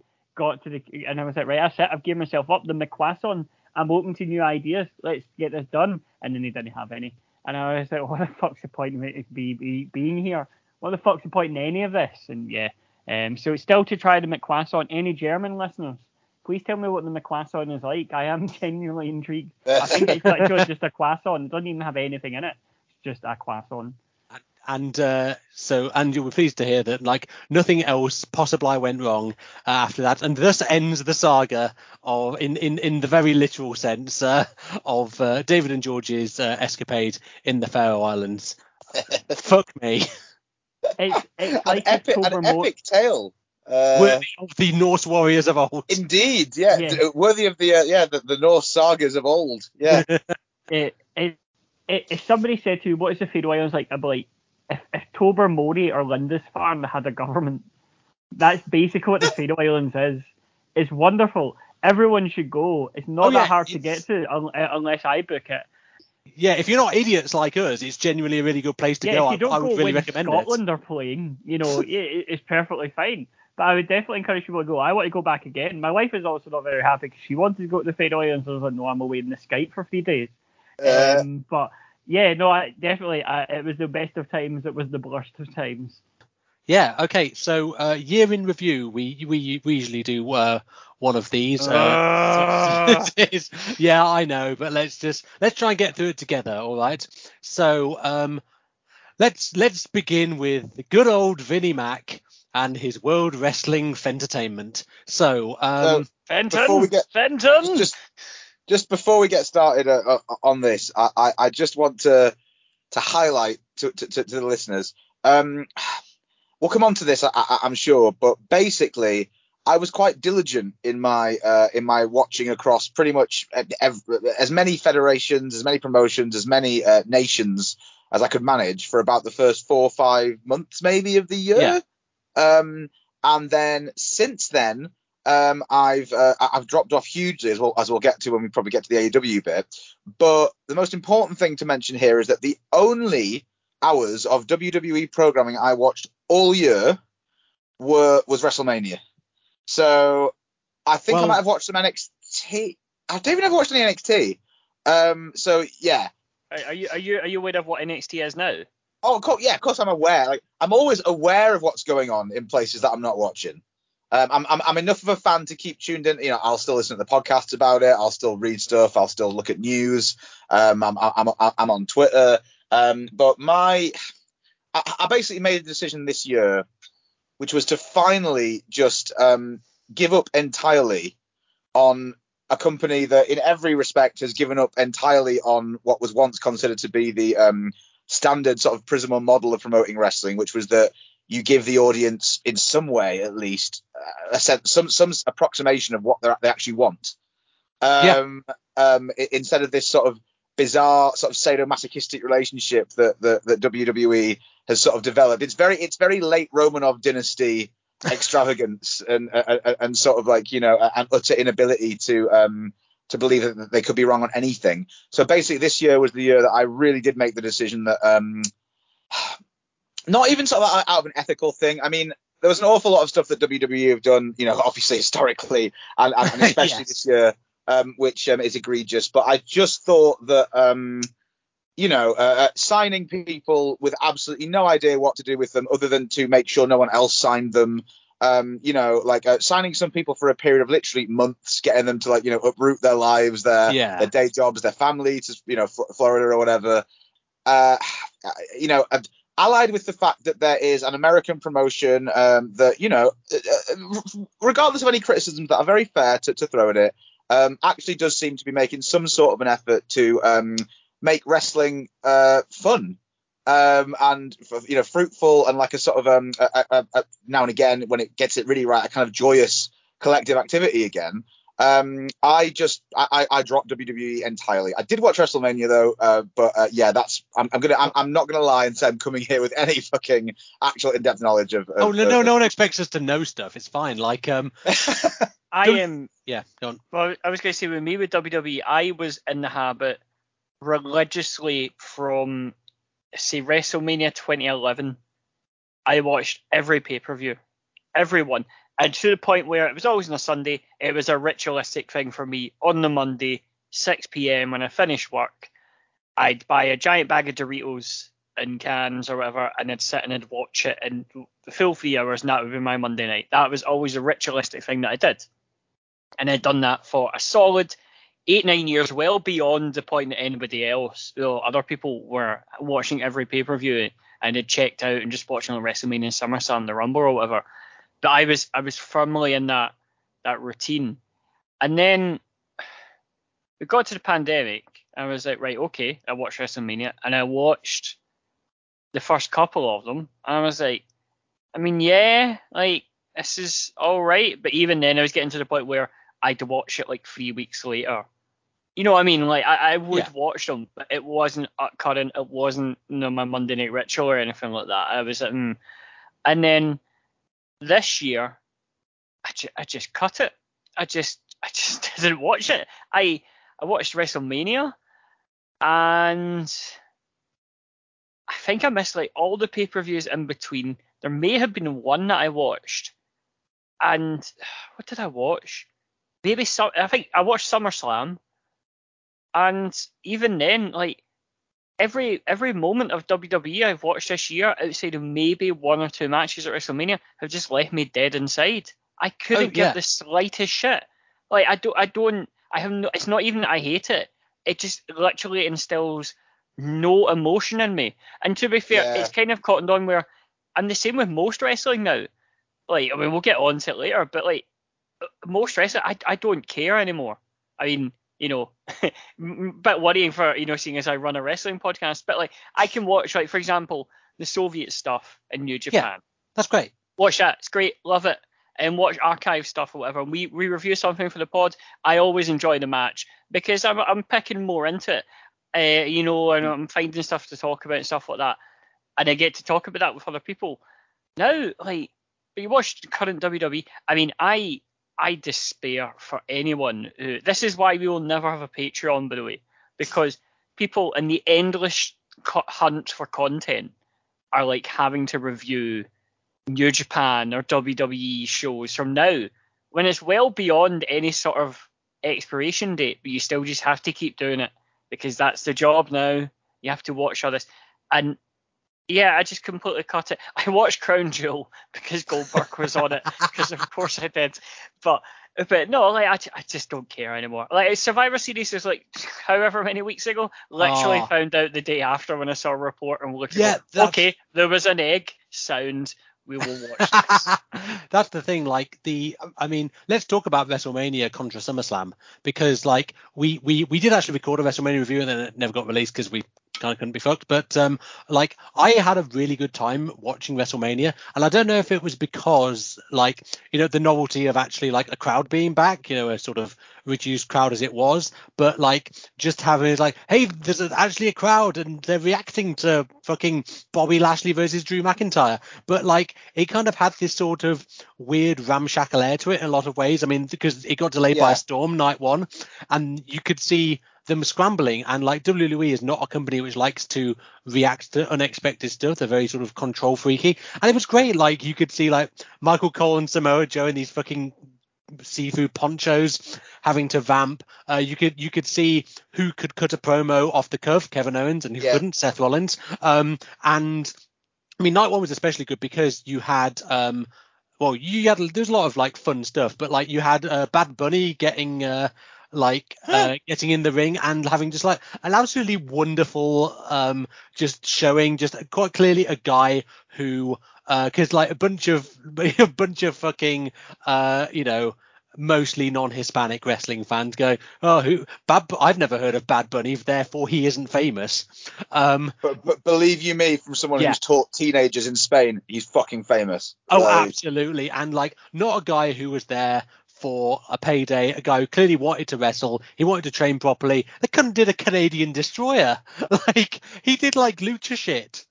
It's it's it's the it's the best celebrity appearance in the history of WrestleMania. Yeah, certainly In in, terms of pure, yeah, in terms of pure work rate. Yeah, and, it's it's and, fantastic. and then after that, you got um, uh, Sasha Banks versus uh, Bianca Belair, which is Oh. one of the best WrestleMania main events of all time. Yep. Um, and like night two It's my joint it's my joint Yeah. favorite with uh, Reigns Lesnar. Yeah, and night two was less strong, but um, I mean, you had the absolute fucking nonsense with um, Randy Orton and the Fiend to open up. Who would have Oh, thought the- God, I the, the one with the bug projections that literally only David Forrest liked would not even be Randy Orton and Bray Wyatt's dumbest WrestleMania match. I, I, I, as I, as I joked it in the loss, I totally forgot we'd never released that pod. I genuinely checked our feeds and went, oh yeah, no, we never released that. Um, sake. Uh, I can't wait for WrestleMania 43 with the spooky red arrows costing Bray Wyatt the match and the and the, Oh my fu- God. Bray Wyatt versus Orton free. Like What- Wasn't, wasn't the spooky whip red arrow what Pat called his finisher when he turned heel? Yeah. So Sorry, I was going to say, could I just make a point before you, you, you move on for, to the rest of the card? I, I just wanted to make a point uh, to pick up on something you said about that novel, that, that feeling of novelty in the sort of like the, you know, the the, the, the pandemic world that we're in. Um, of of having the crowd back, um, and, and, you're absolutely right, George. The unpredictability that was sort of brought in by external uh, elements re- really added to it because I think this is what you know really when, when I think about it actually was the most sort of difficult thing about WWE in many ways to, to watch is that through this sort of unwillingness to give in to anything like um, you know the the will of of the fandom and this notion that they always know best, they've created what I would sort of describe as this like hermetic ambience when it comes to like um uh, WWE. You know, it's it doesn't reference anything outside of itself. Um, everything is the WWE universe. There's nothing outside of that. Um, and you know the the crowds themselves seem less full of people that love wrestling than people that are sort of part of the sort of sharp end of like you know uh, what, what passes for modern like cultural criticism, which is basically fandom, right? And th- that exists in all wrestling, fa- like you know, uh, all wrestling fans are part of that in some way and manifest it in different ways. But it was just sort of, I always liken it to, you know, Watership Down. You know, um, the part of Watership Down where the um, the uh, the rabbits led by Hazel and Bigwig uh, end up in this mysterious, uh, sort of mysteriously empty warren, um, which is uh, uh, kind of you know where everyone seems to sort of be very reliant um, on um, the uh, the carrots that are left uh, uh, above ground for them. They all have this like sort of um, incredibly uh, sort of philosophical, um, sort of like a tired air about them, and it becomes more sinister when you realise that actually the carrots are laced with poison and they're all slowly dying. Um, Yeah. And that sort of that's the atmosphere that I sort of felt was was was was prevalent in, in WWE for the last sort of few years. Um, so you're absolutely right. Um, for me, you know, as much as I hate WWE these days, it's a bit like when you support a football team when you're young. Like, look, like you know, obviously ethically, my support of Manchester City is fucking inexcusable, to be honest yeah. right? but but the fact of the matter is, there's an emotional pull there, and there will be as long as my dad's still breathing air, basically. Yeah. Um, you know, um, and as long as my childhood is important to me, and WWE is something I see in the same way. You know, it's like you know, even if you're a sort of um, uh, you, you love the indies, traditionally you would still watch WWE just to have something to compare it to. Well, yeah, Um, and, but and they're you'd such rather different it- things now Yeah, and you'd rather you it know? was good because, Yeah. like, at the end of the day, for for a lot of people, WWE is what wrestling is. So, like, if Yeah. WWE is cack, they will just think that all wrestling is bad, and then they're less likely Absolutely. to check out AEW or the Indies or uh, or anything like that. But yeah, just going back to WrestleMania, just briefly, like, yeah, the the second night wasn't as strong. I mean, I I enjoyed the the main event. I thought putting Roman Reigns over by having him pin both the other blokes in the triple threat was really unexpected and kind of really cemented him as the man, even if I haven't been fond Mm. of some of the. I think it's probably gone on a bit long now, his title reign, but like, you know. I, I, I quite like the match actually. Oh yeah, no, the match is good, but like they've made him the ace. Yeah. Like they they've finally fucking done it. Like good job. It's only taken you five more years than it should. Um and but like people were coming out of WrestleMania, even people I know who are not WWE watchers, they more like Japanese stuff, and they were going, wow, what a really fun weekend of wrestling. Yeah. Like and the speed at which WWE pissed away all that goodwill, really culminating in SummerSlam and and particularly the 18 second um, Becky Lynch uh, Bianca Belair match is is quite staggering. And you are absolutely right, Daniel, because like just to draw a bit of analogy of an analogy, and I may get a bit of flack for for for this take. It's not to do with wrestling, don't worry. But like my three least favorite films I have seen in the last decade are Drive, Mother, and Snowpiercer. All right. So Fair these. I can see I can see the link between all those. I quite like Mother, but the other two, yeah, Yeah. okay. yeah, Okay, yeah. so these are three Right. least favorite films of the last decade, and it's not because they're the worst films I've seen in the last ten years. Like clearly they are better made than say Mega Python versus Gatoroid, which I also watched. but the thing is, the reason these are my least favorite films is because these were films which a lot of people have put across to me as like, oh yeah, this film's really good. It had been critically ah, yeah. acclaimed, and then Yeah. I watched it and found a drive I found unbearably slow and and dull. Uh, Snowpiercer, I was like, okay, it's Brazil on the train, great, and like I, I despised Tilda's performance as well. Mother was on the train. yeah, it is. M- Mother was so bad that I considered walking out of the cinema halfway through, and my hand was only stayed by the fact I was with Sarah, and so I thought, okay, well, she might want to stay and see the rest of it. Turned out she was thinking exactly the same. So if we'd have just, but Mother's the Darren Aronofsky one, right? Yeah, it's crap. I hate it. It's, it's, it's, it's, it's, the one where they eat the baby at the end. Spoilers. the one where they eat the baby. Yeah, yeah, yeah. Yeah, yeah, yeah. I quite like that. Utter drivel. And, and, and, I, and I'm not an Aronofsky fan, but I just Yeah. I found that so outrageously sort of, you know, willfully bizarre that I quite quite got into it at the end. Yeah, yeah. I, I, I can deal with bizarre, but anyway, anyway, this, we're, we're maybe straying a bit far from the point. Anyway, the point I'm trying to make is that stuff like this, which you think should be good and isn't, is worse than the stuff that you didn't have any expectations for. Now, I'm not saying that WWE. I'm not saying you would expect WWE to be good because, come on, uh, you know we know what the game is by now. WWE historically has been bad for far longer than it has been good, uh, but you would ex- have at least a base expectation that a company with the you know the resources that WWE has and the track record of producing televised wrestling, you know the, the you know the the, the budget and uh, and all the rest of it, the facility they have to make wrestling a spectacle, which is a part of the Yeah. performance, you would think that at least they they have all the all the tools to make a good show, and they they just don't in in many cases. They Mm. actively choose not to, and you know the uh, new NXT. Just to move on to the other thing, I think we might want to talk about for a little bit is kind of an example of this because, like, okay, NXT at the start of the year was clearly a shadow of what it used to be. In you know, the peak was really when Dusty Rhodes was running it, and after Trips turned it into the you know indie spot fest wank factory, then you know the yeah. the quality of it uh, you know fairly decreased. And I, Such I- a shame. it is such a shame because it genuinely did used to be really good. And Yeah. and I wrote about this uh, on uh, I maintain the tub- doublefootstompysilly.com cheeky plug. Um, that you know because they've retooled it to be NXT 2, 2.0. Some of the guys that you had before are around, but they're bringing in people who are you know green rookies who they see something in, and so it's kind of neither fish nor flesh at the moment. It's kind of a weird hybrid, and um, now this actually was the the point at which Sarah and I started watching because we always used to watch NXT um, after my Twitch stream on a Thursday, and now we started watching Dynamite instead. Um, Yeah. and NXT 2, 2.0 it was the catalyst for this because NXT was kind of a habit for us, and then we were like, okay, well look, the thing is, you know, back when fucking Bo Dallas was the champion, and you had Yeah. like Bo Dallas and the Ascension and a, a green as goose shit Biggie Langston and you know, Tyler Breeze and all all them people who were not indie names, but they were like Five count Biggie Langston. yeah, exactly. Five count Biggie Langston, the OG. Like, you know, the the show was good, but it wasn't good because it wasn't indie guys. The show was good because a lot of thought had been put into the storylines and also the novelty factor. But like, it was a wrestling program which was digestible and booked with clear care and attention to what they were trying to Yeah. do. So, like, yeah, what are you going to do? You watch NXT 2.0. Oh, we, we've got rid of all the indie guys you maybe liked, but don't worry, we also can't still tell coherent stories. like, yeah, that, that's the that's the thing about it. I- Next time I see it, it's just like Mandy Rose is the uh, women's champion. Cool, whatever. Don't give a shit. I am. so I am. um NXT's usually on after the Champions League goal show. so on BT Sport. So every so often I'll be watching the Champions League goal show, and it will finish, and I'm like, all right, cool.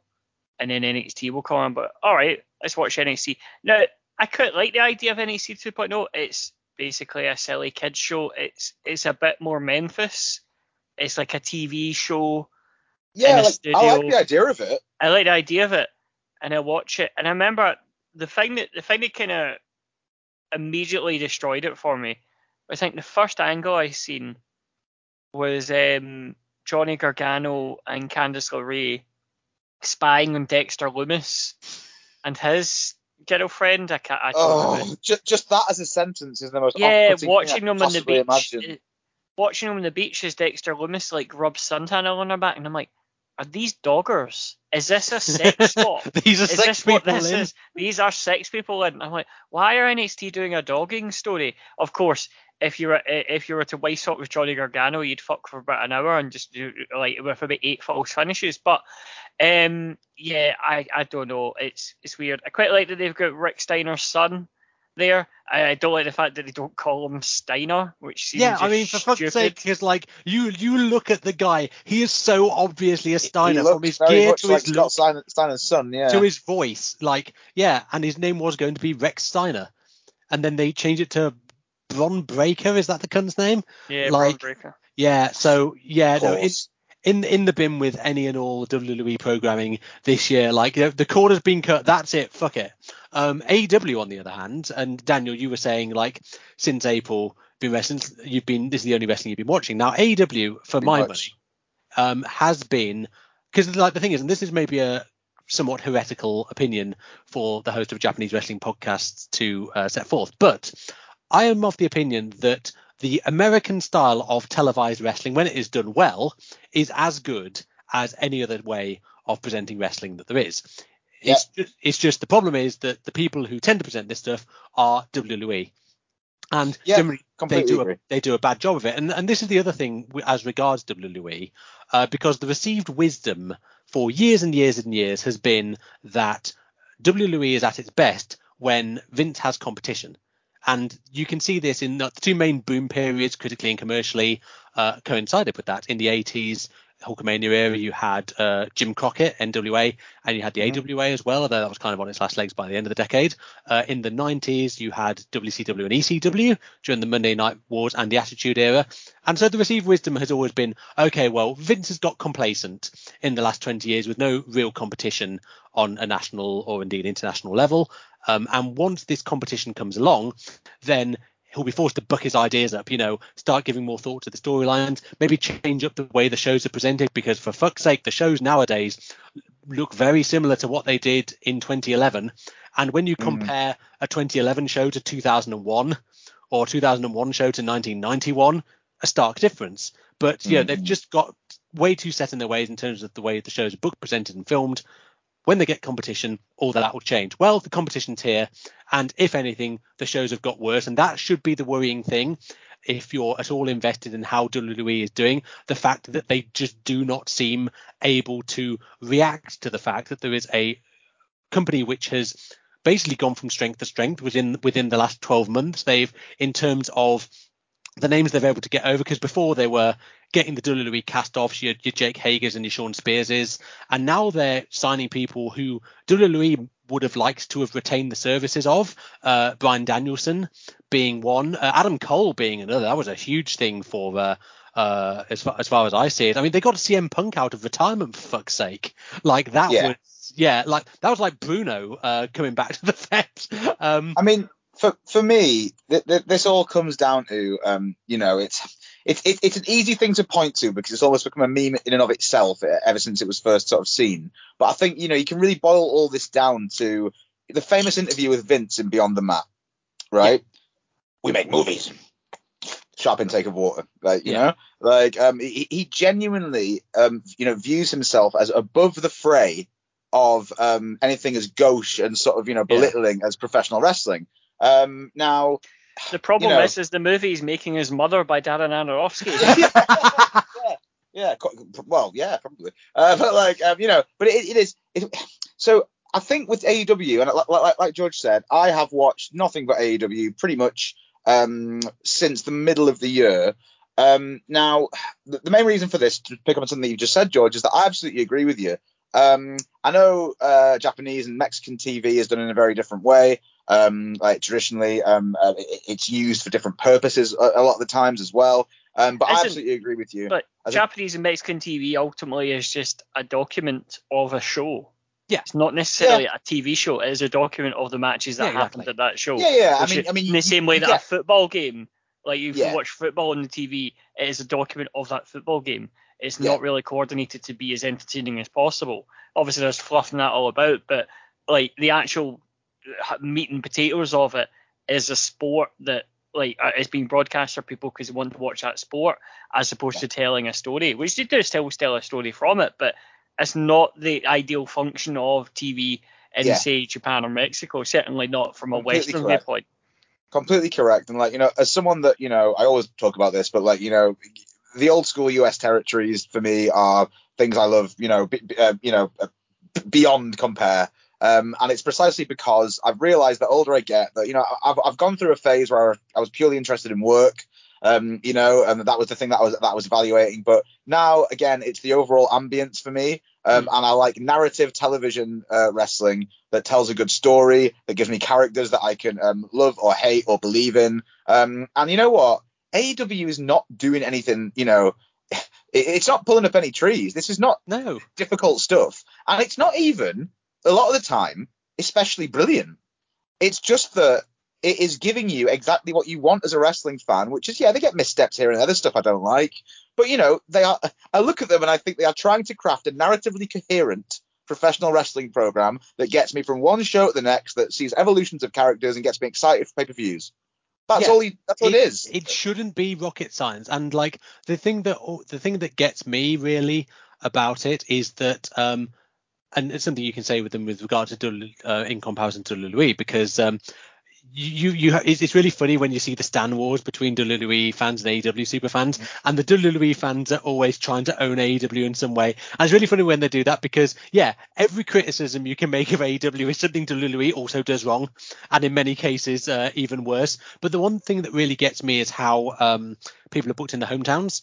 Because in WWE, Mm. and this has become a byword. Again, it's for, the sadomasochistic relationship. Yeah, exactly. Oh, like we've got a job, you know, and how WCW was used to job out Ric Flair in, in North Carolina. You know, it's um, it- you know, we got to get heat, brother. Whereas AEW, um, they did some shows in Cincinnati, and they featured uh, Yeah. Jon Moxley, who's from Cincinnati, and Brian Pillman Jr., who's also from Cincinnati. They dropped in some local references there. They featured the wrestlers who are from that place.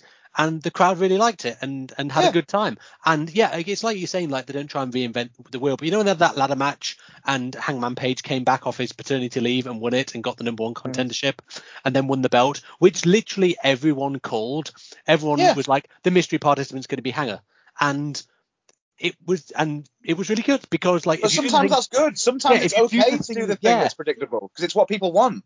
Yeah, exactly. know? If you do the thing that people expect, and literally everyone and their and their dog was like, Hangman Page needs to win the belt off Kenny Omega, and then they did it, and it was great. Yeah. Like, uh, you know, and, and you know what really summed it up for me was I forget how, I'm really bad for remembering the name of AEW shows. Um, the, the one in which Punk uh, uh, debuted and uh, Danielson. Rampage. Rampage, yeah.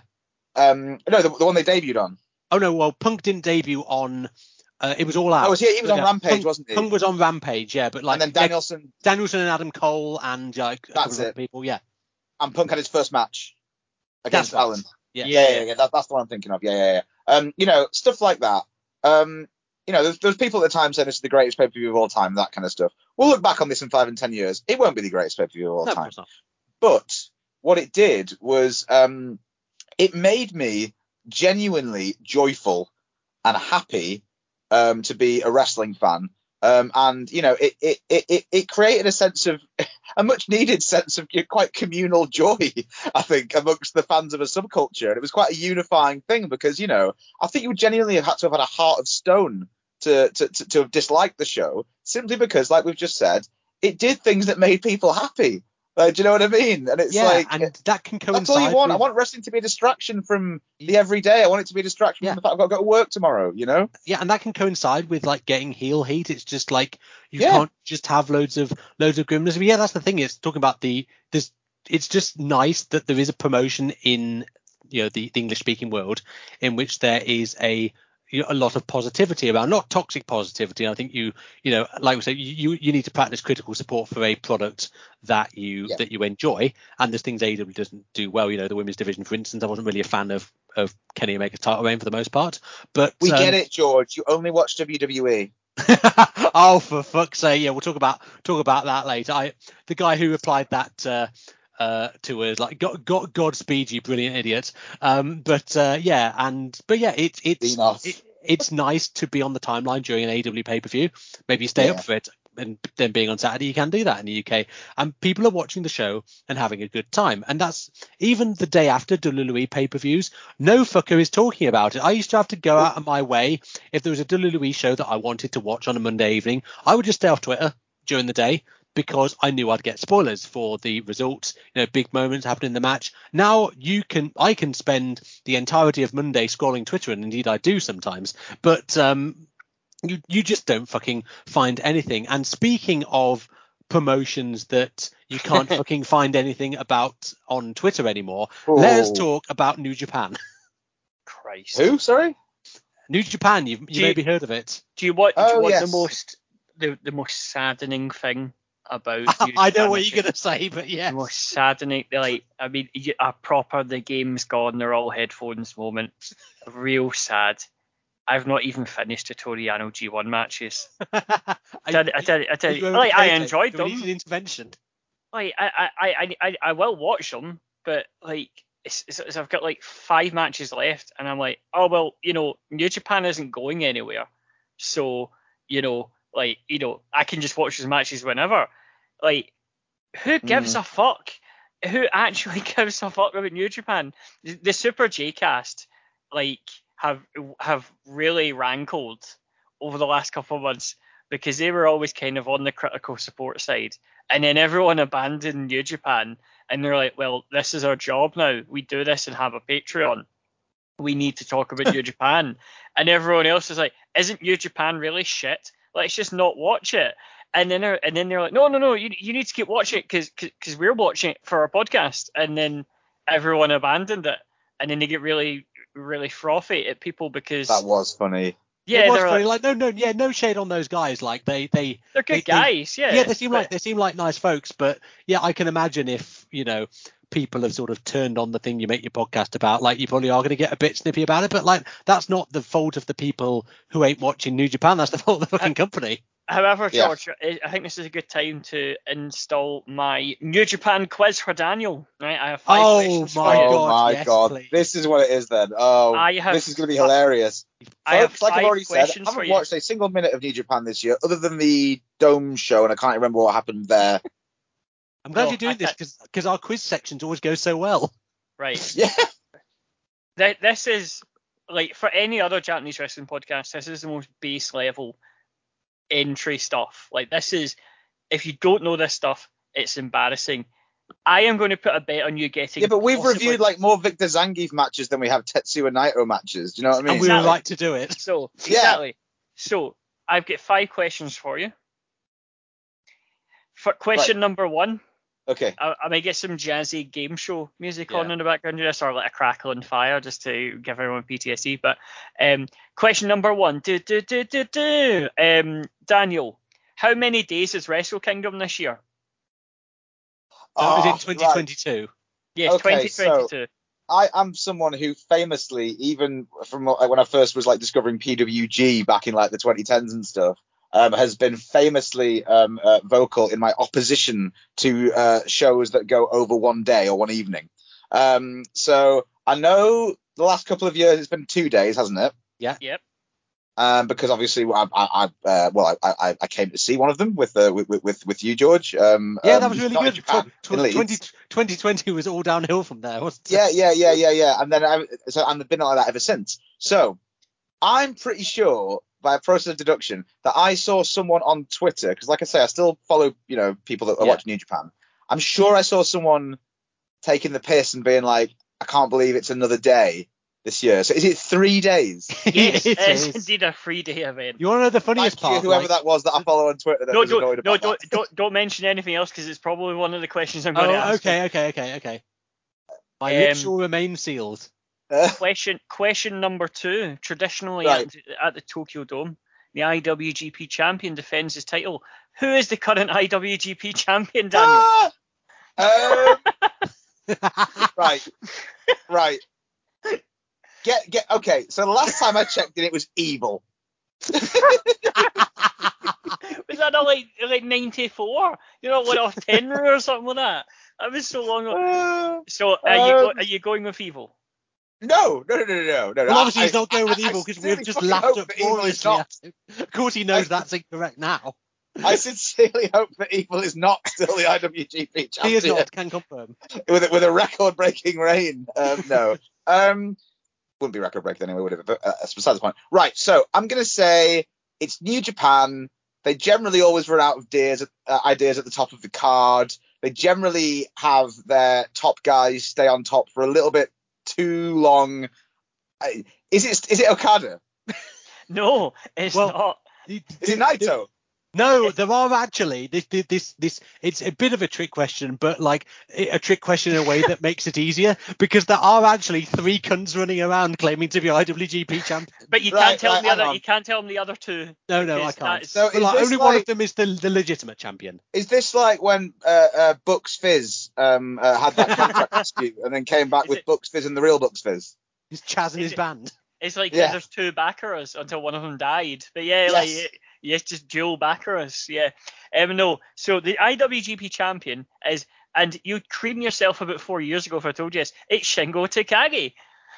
Oh fuck! No, that yes, no, I did. I did. I, I think I actually did know that. Yeah, yeah, yeah. I've seen, I've seen people on Twitter talking How about long it. has he been champion for? Like mo- like months. Like and no one gives this. I mean, to be fair- He t- Shingo is the only, probably one of the few members of the current roster that I would still, you know, even though I haven't watched New Japan all of last year, if someone said sit down and watch, you know, every Shingo Takagi match that you've missed since, I would be like, yeah, I can fucking do that. Like the guy's Yeah. really good. Is he still good?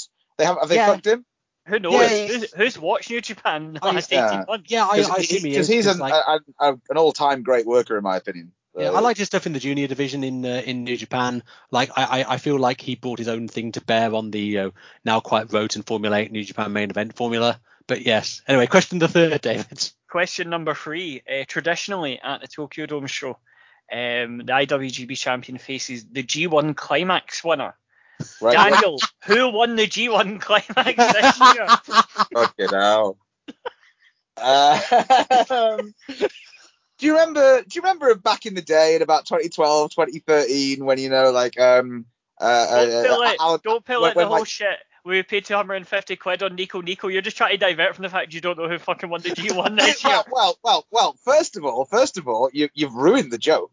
Uh, like, and and and secondly, you're absolutely correct. Um, you know, like, um, who who do you think I am? Alan Forel in the pages of Fighting Spirit, arguing that we all should spend 300 pounds on getting every match from the G1. Like, um, shout out to Alan Forel. He's actually lovely, and I, I've got no he's- beef with him whatsoever. Um, who the fuck won the G1 this year? Right, so I'm I'm purely going to use the same logic that I used for my who's the IWGP champion thing, and I'm going to say because they've run out of ideas and they really changed the guy on the top? Was it Okada? I need to check. Give me a second. I think it was it was it was Okada. I'm fairly sure it was Stewart. Okada, but you, yeah, It was I, I, Okada, pre- yeah. yeah, it was right. Yeah, yeah. Now, so could it could you there you go two uh, two out of three. Well done. You know, um, you're doing well. Um, question number four. Du- du- du- du- du- du- du. On the second night of Wrestle Kingdom, um, one of the uh, one of the people purporting to be the IWGP champion is going to face off in a playoff against the winner of the night one match. Who is the person that will face the IWGP champion in night two? Uh, so they're facing them. Right. So yeah. So, so you got the two guys um, who So fight. First and. Okada will fight Yeah. night one, and the winner of that will be IWGP champion and face person X in night two. Who is who are they facing? Okay. So You know how we're talking about how wrestling's so easy, it's not hard to book. Apparently Gedo disagrees with us on this. right. So obviously, this this is either going to be someone incredibly predictable, or the entire purpose of you asking this question is that it's someone patently ridiculous. Um. What what what? I- I know what, what do you he's call gonna that? Um. What, what do you call that? Like wushu kung fu dude? Master Wato. Is it Master Wato? Is Master Wato still in New Japan? yeah, he is. Yeah, yeah. yeah, yeah, he's just doing nothing. Um, no, it's it's not. Um, it is the Master Commonwealth even at the heavyweight. Kingpin himself, Sir William Ospreay Billy Flips. Oh, of course, of course. Yeah, I forgot about him. So Yeah. You're batting 500 at the moment, Daniel. You do doing very well. I I, Well, I, yeah. did, I did enjoy the Schadenfreude moment of Will Ospreay complaining that he can't get booked by AEW and somebody replying, "It's not nice when you can't get booked in places Yeah. you'd like to work, is it?" I, I, Yeah, I, I, I. I enjoyed the fact that um, uh, that like um, uh, I mean before we just move on to question five, I, I just want to laugh at Will Ospreay. So basically, um, if you'd have told me uh, four or five years ago um, there will be a British IWGP heavyweight champion, and when he makes his first appearance in the UK since winning the belt, he will come out to absolute crickets. I would have laughed in your face, and it would have been louder Yeah. than the pop. Yep. Yeah, it, it, it was abysmal Yeah. and well deserved. Let's be Yeah, honest. if that's not a Like- damning indictment on BritWres, I don't know what is. taking out right I, I mean I, would- I would say even on a taking out speaking out allegations and stuff like that about you know blackballing Pollyanna and stuff like that Yeah. he's just a generally thoroughly unlikable person in every aspect of Yeah. his life like without all the the stuff that he that justifi- justifiably should be cancelled for I like I, I everyone loved Will Ospreay for ages. You you, you were dr- you were steaming. You missed him do a double moonsault at the York Hall because you were too drunk. You passed out. Yeah. We all a bit like I wait to see him in Marvel I've seen him get chucked off a stage by Vader. Which- yeah, you oh, did. I just realised I went to see um uh WCPW in Motherwell Civic Centre and with the most cursed main event of all time, Oh God. a triple threat. Will Oh, Ospreay versus Matt Riddle versus Marty Scurll. Oh God. Good grief. Good grief. And he Oh, also there's no and my favourite there? match. My favourite Oh, match was Grado against. Can you guess who Grado was fighting on that? It was a great match, but can you guess who he was fighting? Along a, Uh, along a similar theme of cancelled people. Oh, uh, Travis Banks. No, very close. You're in the right ballpark. Jack, Jack Gallagher. No, um, El Ligero himself. Ah, completely God. ruined. Um, yeah, Yeah. So uh, anyway, we, I, I I wanted to talk a little bit about BritWres later, so we shall uh, save the bile for uh, for then. Question five. Question five, Archibald. Um, so, can you tell me, Daniel, what is the theme of night three of Wrestle Kingdom? The theme. Yes. Yes. What's what's the show's hook? then hook. Fucking fancy dress. I don't know. Fucking. Um, Fancy dress. Oh, if the la- last day of the season when he get everyone gets in, d- does fancy dress. Um, the theme. So I don't know, like three something to do with three things. So like, um, well, triple, triple. No, it can't be triple crown. That's at All Japan. Um, is it something to do with like uh with with, with something that comes in threes? So like um, three amigos. The film Like with Steve? Martin. Yeah, I, I honestly don't know. I couldn't tell you. It is New Japan versus Noah. Oh right, no. So I know about this show, but I didn't know it was going to be the third night of, of Wrestle this. Kingdom. Yeah. I don't know how I feel about that. Yeah, it's, it's, I don't care. Like, it's, it's, No, that's the thing, and I've Although- actually although, liked a be lot of fair, Noah I stuff this will watch it. yeah, I, yeah, I'll, I'll probably watch it, but That's the night I'll probably watch, yeah. just out um, of pure but- interest. but like yeah, New Japan versus Noah. Like and to be fair, Noah were absolutely a ball hair away from their box about three years ago. Like they were They in really were. severe issues. So fair play to them for somehow wangling a Wrestle Kingdom invitation. Yeah, out absolutely. And actually No, Noah's been good this year. round. Yeah. I, I, I Um, really enjoyed that big. Um, was it the Budokan they did in uh, in March? Yeah. The Yeah, sort of yeah. joint No, no. Yeah, yeah. yeah, Is that with, one with uh, Muta? DDT. No, No, with the- the- Muta winning the title. Uh, yeah, the show they did Yeah. with DDT and Tokyo Joshi. Yeah, yeah, yeah. That, that, That was, was a great. great show. Yeah, I really enjoyed that. Uh, did we Yeah. review that? No, we, didn't. didn't, But I think we've I think we've talked about it maybe. Yeah. So um, two Yeah, out I mean, of five. yeah, that, that, that will get me hooked to watch it definitely. But um, yeah, other than that, um, I doubt I will. Um, yeah, forty percent. It get you it get you your credits for your uni course, but you wouldn't be bragging about it in the uni. no, no, know, definitely not. Um, but yeah, um, I'm quite stunned you get forty percent. I'm not gonna lie, and I thought you I mean, to be far fair, I got forty percent by using the company's own bullshit booking logic against them. yes. So it's not like yeah, Yeah, I mean the thing about New Japan is, um, I mean, they're shite. yeah, yeah, yeah. Obviously, yeah, I've, I've, I've got, I've got my notes in front of me, and I've made a few like sort of points uh, for the year, each part of the year review section. The only thing I've got written next to New Japan just says whack. Like, But the- have you? Can you Yeah. can you name an, a single notable New Japan match from this year? Like, not, not one I've. the um, literally the only New Japan match I've watched this year is the New Japan Rambo, and that was just so we could do that bit in the January the fourth show where we just reviewed the Rambo and then started talking about Tokyo Joshi's card no. instead. I can I can actually give you one notable New Japan match this year. Was it Toru Yano Um, going 30 minutes of Chase Owens in a bull rope No. match? God, well that yeah. Um, Katsuyori Shibata, Ah, well, well, there you go. That that's it. Yeah, catch his exhibition Shibata. match, which was Yeah. a thing. You want you want to know you want to know like basically my equivalent of that David talked about like it being really sad that he didn't watch the Toru Yano matches. I've not even watched the Shibata return. Never oh no, I, I've not watched it. Like, I've seen I've seen it's it. I've, notable. I've seen oh I, yeah because I've seen his entrance and and it's like uh, good G It's one like Anita Chodo. You're like, all right, this Yeah, is yeah, yeah. here. Exactly, like G1 um, finals night. Shibata comes back, does a five minute grappling exhibition with Zack Sabre Jr. And now, before he, he retired in 2017, that man was my not, not Sabre Shibata. That man was my favorite fucking wrestler in the world. I I met I met him at a Rev Pro show, and I was literally like shaking with how overcome I was when I, I mean- when I got back to, to my seat. It's Like- fair to say that he is and was, and well, hopefully will be again. I don't know, whatever. But he was fucking fantastic. Like he was an yeah. incredible wrestler. The Yeah, and the What a big fact that New Japan as a company is just so ice cold that I have not even felt the need Yeah. to go on the internet, go on New Japan World, log in using my friend Harvey's account, and um, Yeah.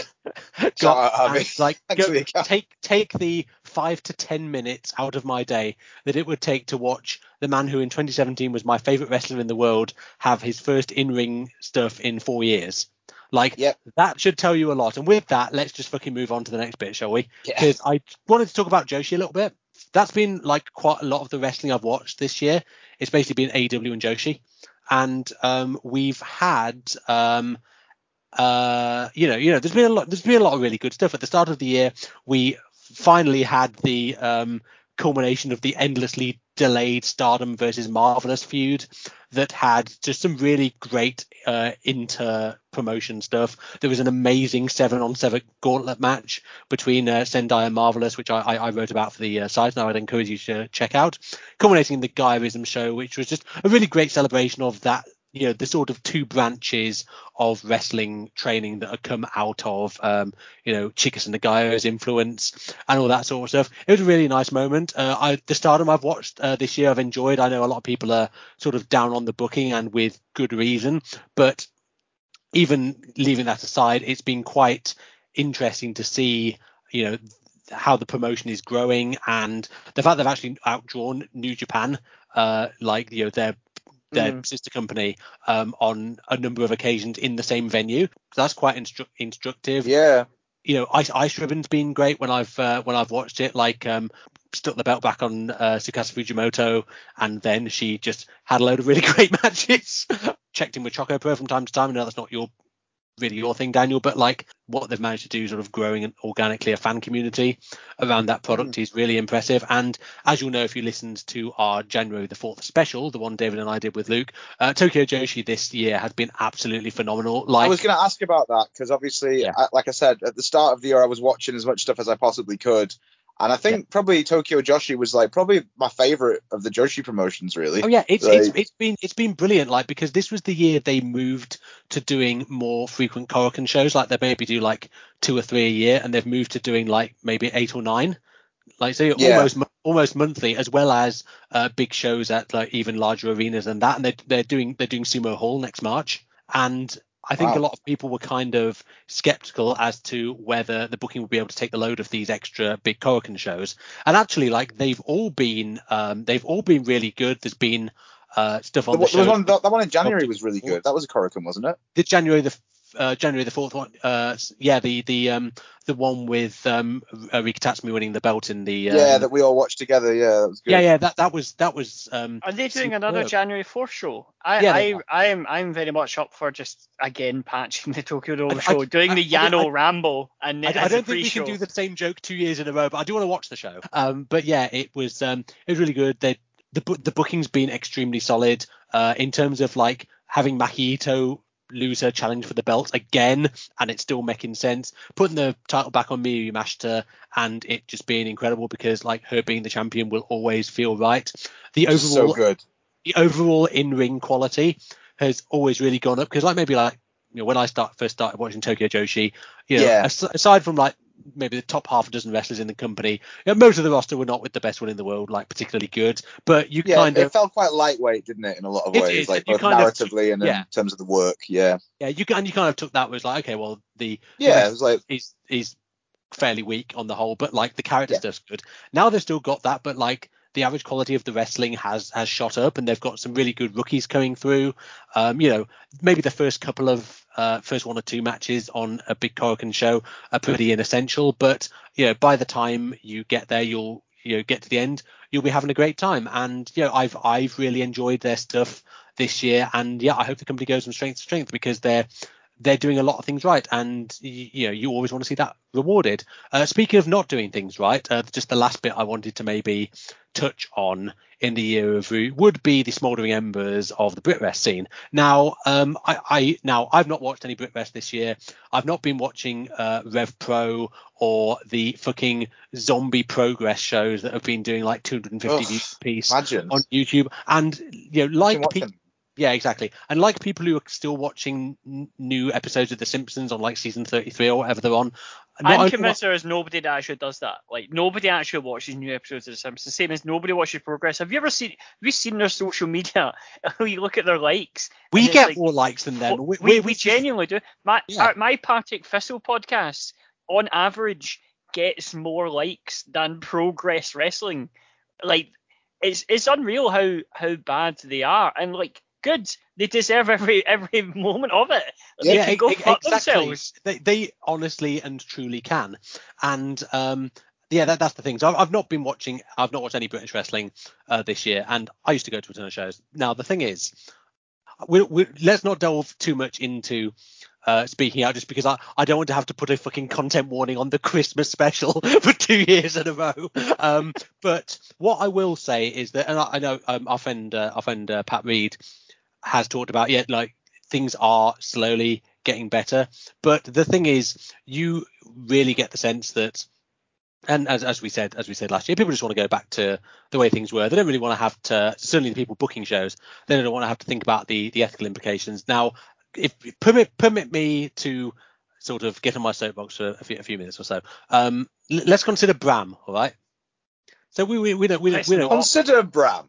Consider consider Bram my favorite Iain M Banks novel. Um, but um, yeah, so con- consider Bram. Um, so um, and I, I want to talk about Bram for, for two main reasons. Uh, firstly, um, the discussions about should promotions be booking Bram happened pre-speaking out, so it's a good um, it's a good indication of what the British wrestling scene will do when left to its own devices and with little external pressure being brought to bear on it. Secondly, I want to sort of negate the possibility of you know, you know all those cunts who come out of the of the woodwork when you know people who have suffered abuse share their stories and they go, oh well, it's just her word against his, ergo I just believe the guy. Okay, so where Bram's concerned, like he did do it. Like, uh, Yeah. and you and you know this because the great state of Florida does not really give a shit if any old fucker just goes on the internet and looks up all the particulars of someone's criminal history. So you can read the police report. Like, Bram did do them things. And so let me just ask you guys um, three questions about Bram. Okay, so has Bram ever been over? No, no, No. The, the most, No. the most he was ever over was when he when he was in the feud with Magnus, and even then it was like sixth from the top on TNA pay per views. Yeah. and no one cared. Exactly. Um, second question: um, Has Bram ever had a good match? No, no. I've never I, seen one. I, I religiously watched TNA at the time that Bram was in there, and I don't remember him, him having a single good match. Um, Magnus had some quite good matches around then. They were all with James Storm. yeah. Like Nah. this is all no. Bram's never had a good match. Okay. Third question. Third and final question: um, Has Bram ever been a draw? No. No. No, of course not. And you and you know he's not a draw because occasionally you you would see him on you know the the shit ass indie promotions, American Wrestling Live, Yeah. and yeah. He his picture would be on them with the as seen on TV graphic next to him because he isn't a draw in and of itself. You have to say hey say hey kids, come to the Cheltenham Corn Exchange and you can see Kenneth Cameron from the Ascension. Okay, so like we've just set out the context to uh, who this guy is. I think we can agree uh, based on you know all, all of this that in and of himself he is no asset to any scene really. No. Okay. So um, not not in not in any respect. Um, but the thing is, he was one of the boys, and I remember um, a few years ago there was this very clearly coordinated and concerted effort to rehabilitate this guy and get him back in the BritWres scene. You had half the ICW roster, obviously the best judges of character there, um, saying, "Oh, like like he's such a nice guy." You had the fucking Flash Morgan Webster podcast, like you know, you had you had tons of people in the industry uh, sticking up for a, an admitted domestic abuser um, and just trying to get this guy back in the scene. And as I've said, who the fuck is Bram to any wrestling scene? Nothing. But Yeah. you know, he is one of the boys, and, and this is why you know when you know like um fucking you know, Marty Scurll's fetched back up in Puerto Rico, Travis Banks On the is Bandido show. Travis Banks on the Bandido show, yeah. And loads of people on Twitter were asking the question, um, you know, what's in it for Bandido? Why is he booking Travis Banks? Why is he booking Travis Banks under a mask when he like yeah. he's, where he's even less of a name? Because he's, 'cause than he's he pals with his pals with his pals. Exactly, that's the thing. The people who are asking these questions, they are nice people who are passionate about wrestling. They are thinking of it from that perspective, and they're under the misapprehension that you know the, the primary considerations of independent wrestling promoters are things such as um, running a successful business or having a good show that uh, people like and gets good reviews. And actually, in a lot of cases, their main consideration is finding employment for themselves and their cunt mates. And as long as that remains the case, then you know, although there has been like stuff that has has been done, very little positive change is going to be made if it's still a fucking boys' club. So that's really the point I wanted to make. Yeah. I, Completely I- agree. I, I I totally agree, and it's yeah, it's it, it is very disheartening. Like I try to think of the last BritWres show I went to. What are we counting um New Japan as a BritWres show? Um, Aussie Open were on it. I don't Yeah. think you count. I don't think you count that, do you? We went to Eve the day after, didn't we? Uh, yes. Was that the Yeah, yeah, we we we did. Did you not go to Wrestle Queendom three? No, I didn't go. No, Oh, no, I know- it's I in know middle of January. So it was Eh. 20, 2019 then. Yeah, yeah, yeah. Yeah. Mm. I at no point since then. I mean, I, I've I've I've said this before in the pod. I've said it to people when we go. We used to go to Bethnal Green. We go to we drink cans in the park, and then we go and watch go- wrestling. Yeah, we go to York Hall Rev Pro. Like those were Yeah. uh, those Rev Pro shows, the quarterly ones that they did at York Hall. I never missed a single one of them for like Yeah, two to three years. And I Yeah, was yeah, always yeah. up front and saying, I don't really give a shit about the wrestling. I enjoy wrestling. I'll watch the matches. It'll be quite good. I'll forget all about it in about a week, and then it'll be great. What I, the reason I am there is because all my pals are there. I drink Yeah. cans of Bethnal Green. We go to Dundee Arms, have a good Yeah. time. It's a weekend away. You're on your holly bags. Everything's great. You get pished. in I, a- I, I, legit, I legitimately had some of the best, the best times of my life. Uh, Exactly. hanging out with people there. Uh, you know. Uh, exactly. And it, it's one of those things where it's like, well, you know, I, I don't, I, the fact that wrestling's taken over, I haven't missed it a single bit, like at all. I, I have no urge to go back to wrestling. Actually, I got a notification a couple of weeks ago saying Insane Championship Wrestling are hosting a show you might be interested in. And I'm like, I bet they fucking aren't. I don't think they are. Yeah. No, eh, all of them have been irreparably tarnished, irrespective of whether they've done anything or not. The whole scene is just a irreparably dead for me, and I don't yeah, care. that's the thing. Like I, I get kind of bummed out by even the prospect of going to a show like even even like even my local indie, which like didn't have any sort of bad things come out about like the you know the organization of the show. They haven't used anyone who was accused in speaking out since. Like you know, pretty much they've handled it as well as you possibly could, and I still just don't want to go to those things. And I, I understand what you were you were saying, David, because I remember when the pandemic hit. Like you go to so much fucking football, Yeah. like as as a course, and you basically went, all right, well, I can't go to that now because the pandemic has happened. It's not safe, and you just completely fucking stopped. And like that is to your credit because you're the biggest football fan I know. And as soon as it became safe to get back to it, then you started going again. And and that's great. But you haven't done that with wrestling, have you? No, I, just, I don't. I don't give a shit. Like, I mean, I can't even watch Toru Yano matches within about four months of them broadcasting. I'm not going to see fucking Johnny kickpads against Beastie McBeasterson and and fucking Oh, oh, oh, of of, a of, of the uh, McBeasterson clan. of the McBeasterson. Yes. Like, Famous I mean, McBeasterson wrestling clan. But um, Red Lightning um, is a Thistle fan, so I follow Red Lightning because mainly because he's a Thistle fan and have the odd interaction with him, but I don't know him personally or anything like that. But he runs shows in Maryhill, like uh, or wrestling shows, and it's like and it's the proper all the stars are here. Yeah. Brett Clements. Um, all everybody's here. Johnny Thunder Cage, everyone's here, and it's like, okay, like, I you you have people on here. I you know my my my head would say, well, all these people that were banned and speaking out, you know, they won't be on the card. And then I'm like, but it's also ICW that are running this card, but just under a different name because ICW is the adult brand and this is the child's brand.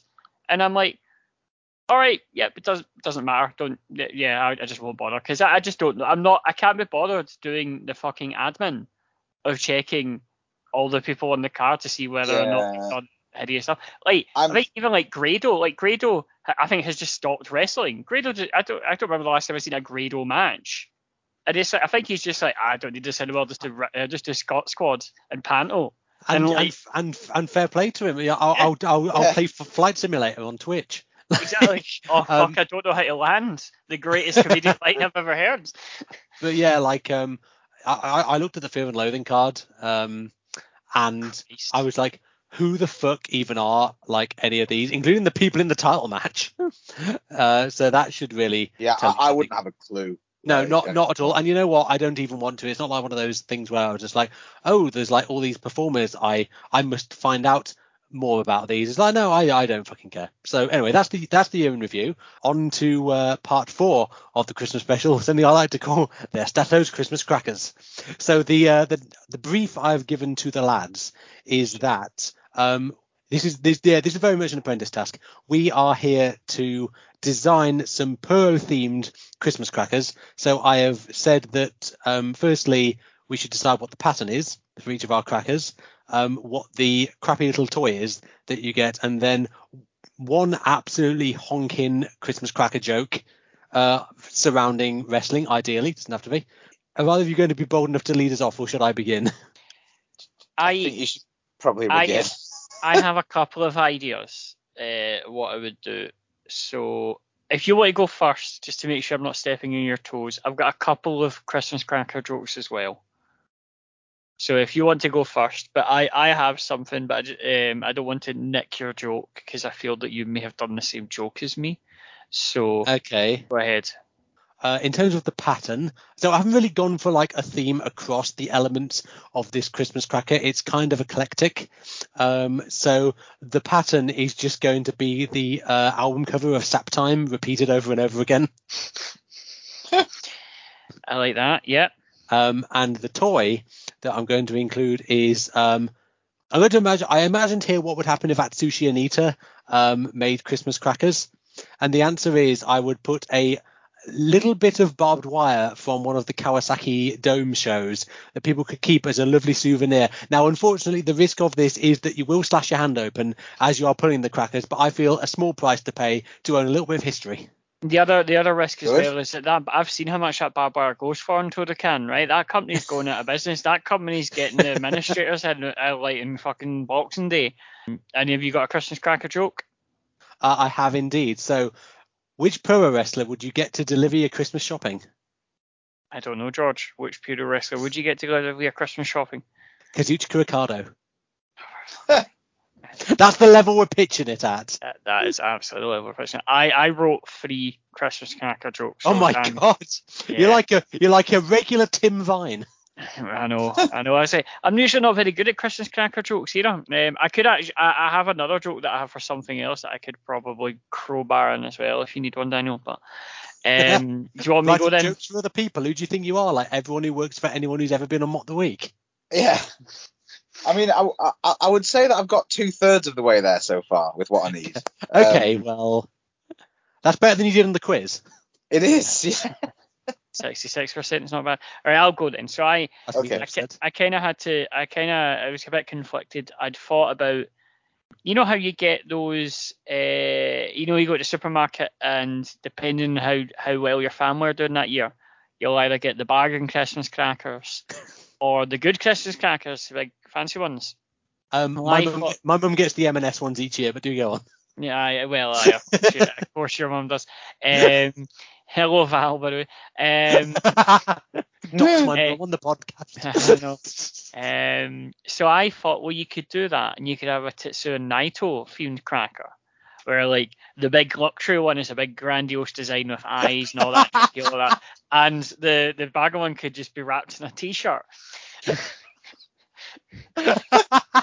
Very much the duality of Absolute Naito. genius. Fantastic, man. However, I thought no, I need to I need to be on brand. So I came alright. up with um, a Toru Yano Christmas cracker. Okay. Um, anyone who's watched his G1 matches, I know I haven't this year, will will know that he has an ongoing thing. Remember with Jon Moxley, he did this, where he'd offer them a DVD as a gift, and he would go open the DVD, and then they would go no, no, because it's, it's a trick, Toru Yano. We, we, we've seen you. You've been in like 12 G1s now. You have more G1s than like fucking Tenryu. You, you we know your trick. It's going to be full of of talcum powder and it's going to blind me. Let's not do that. He said, no, no, no. Honestly, no. Honestly, I've I've reformed. You know, I'm I'm off that now. I'm you know I'm out that game. All right. And then they open the DVD and wow, there we go. The talcum powder in the face. They're blinded. Roll up one, two, three. Incredible scenes. Toru Yano is on his way to the G1 final. There we go. So I think a Christmas cracker. It would have like his tights, so it would be his tights would be the design with all the weird skulls and all on it. And when you open it up, it just bursts talcum powder everywhere and blinds everyone. Which I think would be a the, the perfect Toru Yano cracker. a funny festive prank. a It's, funny ju- it's just a, a traditional feel good festive story. Well, well, exactly. Um, inside, of course, you'd have a DVD. It's a pretty big cracker. I'm not going to lie, but it'd be, like a, uh, wouldn't you know how like, um, if you ever if you ever go to monorail in um, in Glasgow and you go to like, the the second hand uh, record section and Russell Yeah. Elder has brought in some sort of war metal stuff from Nuclear War Now and it's always like obscure three inch CDs they Yeah. cannot be played on any like CD player because they're too small. I, it'd be that, but it'd be a DVD of like Toru Yano's funniest moments. And um, I've got three Christmas cracker jokes for you. Okay, go. Go. Christmas cracker joke one. Knock knock. Who's there? Arthur. Arthur who? Are for any people who give a fuck about New Japan left? Ah, very good. Fantastic. Uh, what type of motorbike does Manami Toyota ride at Christmas? Dave Um, Meltzer. cut that. Absolutely not cutting that. Um, a Holly Davidson. oh, very good. I like that. good. There Yeah. you go. And Oh, um, that's too good. That one is. Yeah. Well, I'm bringing it right back down after this. What Christmas film? What film do Hiroki Suzuki and Kiyoshi Tamura watch every every year at Christmas? It's Oh, oh, wouldn't- hang on, hang on, hang on, hang on. Traditional festive classic. Um, Lord of the Rings. No. Ah, Bushido Home Alone. No. Um, See that this is the problem. with This podcast, you're you're too stuck in the past. It is, of course, the Great Escape. Fantastic. very good. I was I was going to say about Nosawa Rongai and then found that Nosawa Rongai has had one total match in GLEAT and apparently is no longer with the company. And I think I've just imagined that he was the guy who ran this. Our But, Yeah, he's, he's fucking changed. Noah, isn't he? Yeah, he isn't. He's, Yeah, I so. Nosawa out of the question is booking Noah. He's booking half of the Tokyo Dome. Wrestle Third. Kingdom with, with his grubby little Sorry, mitts all over Wrestle Yeah, Kingdom. that's the thing. Like, Night Three's not even at the fucking dome. I said Yokohama, It's like isn't it? Yokohama Arena. Like, why even call it Wrestle Kingdom at all? It's, a, it's Oh, God. WrestleMania Backlash all over again. It, it It is. really is. Right, Big Vince, what you got for us? All right, so um, we're going with um, a pattern for this cracker, which is a pink and made from um, honey glazed ham, um, and that is to represent intense middle-aged steroid abuse. So it is, in fact, a, a Mark Coleman Christmas cracker. Um, the toy inside is simply a roll of money uh, to represent the bribe that he took to take the fall uh, and therefore disgrace America. And I've got a joke for you. All right. So it's a it's a it's a knock Is knock it- joke. So um, I'm just trying to figure out the best way around to do. Yeah, yeah. Well, obviously. So um, yeah, knock knock, Who's that? there? death, Death Death. Who. The shameful death of the American Republic, ladies and gentlemen. I see. My toy, I, I kind of Now I think, considering that I'd you know been for me dinner. I'll be honest, completely forgot to do any of the stuff that I was told to do for my homework over dinner and come up with stuff for that joke.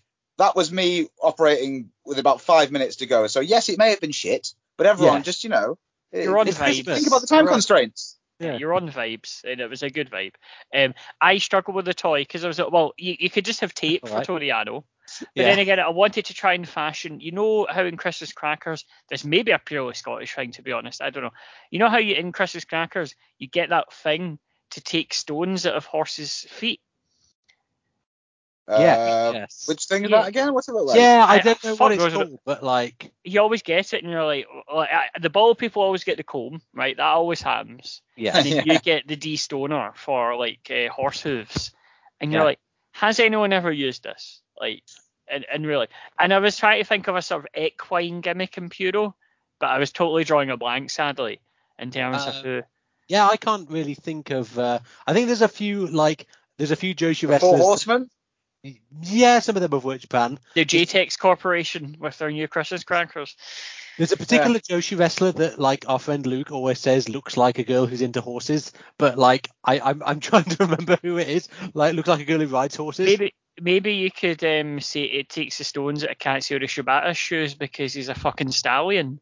I mean, yeah. Look at. Look. I mean, look at his trunks. He very much is. So. Oh, um, um, Wild Pegasus. What? I, I, I mean, I mean, yes, correct. Pegasus is a horse, no? Pegasus is a horse. Yes, yeah, however, he, he is also cross memoir. Oh, yeah, yeah. might be the more salient point. You see, what I've done there The horse that thing is a se- what, what, secondary issue. yeah, what, what I've done there is I've I've stumbled into a giant elephant trap, to paraphrase a great statesman, um, and um, I, I, I've confused in my um, my post food um, uh, beer haze. I have confused uh, Chris Benoit um, and Chris Jericho. and their names. In, no, in- uh, in Chris Japan. Jericho was uh, Super Liger famously. yes, yes, exactly. Yeah, yeah, yeah. So I- I've, uh, I've, yeah, I, I- I'd like to apologise to everyone listening, um, and I will One of the least offensive things that we said in the podcast. yeah, that is true. This isn't even cracking the top ten at this point. It's not the most offensive thing. I've said in the last five minutes. No, no. No, Um, you sh- Okay, so uh, that was the that's the obligatory festive fun. Now for a another segment which has uh, become a staple of uh, the Christmas specials for reasons that are lost in the mist of time, and that is a little segment we like to call Terry Riley's personal collection.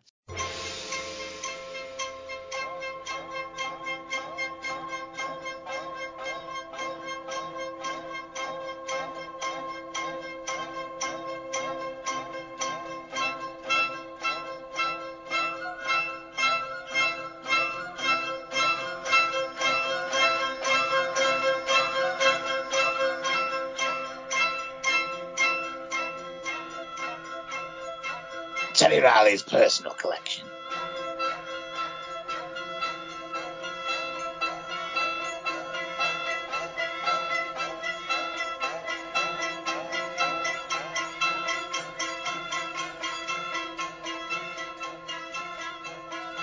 Opening up Terry Wiley's musty old bag of, uh, of videos. Uh, and uh, this is volume four of uh, of Tell's uh, wares. Um, really, we have our, our, our comrade Alex uh, Baker to thank for this because Alex. you see, uh, thank. I, I Okay, simply- We'll get we'll get to that. Uh, as, as with last year, uh, this is from a promotion which Alex has become a little bit obsessed with uh, during lockdown, uh, in the way that we have uh, sort of uh, gained many new personality foibles to add to the ones we already have. This is a promotion based out of China called Middle Kingdom Wrestling. Now you may remember the Selfie King Hong Wan versus Big Sam blockbuster that we reviewed last Christmas. Well, we have another another offering from you, and this was from the uh, Jushi the Garden Hotel in Harbin in Heilongjiang. Uh, and it took place on the 21st of July 2021. It's from episode 35 of MKW Blastoff, which is their uh, weekly YouTube show.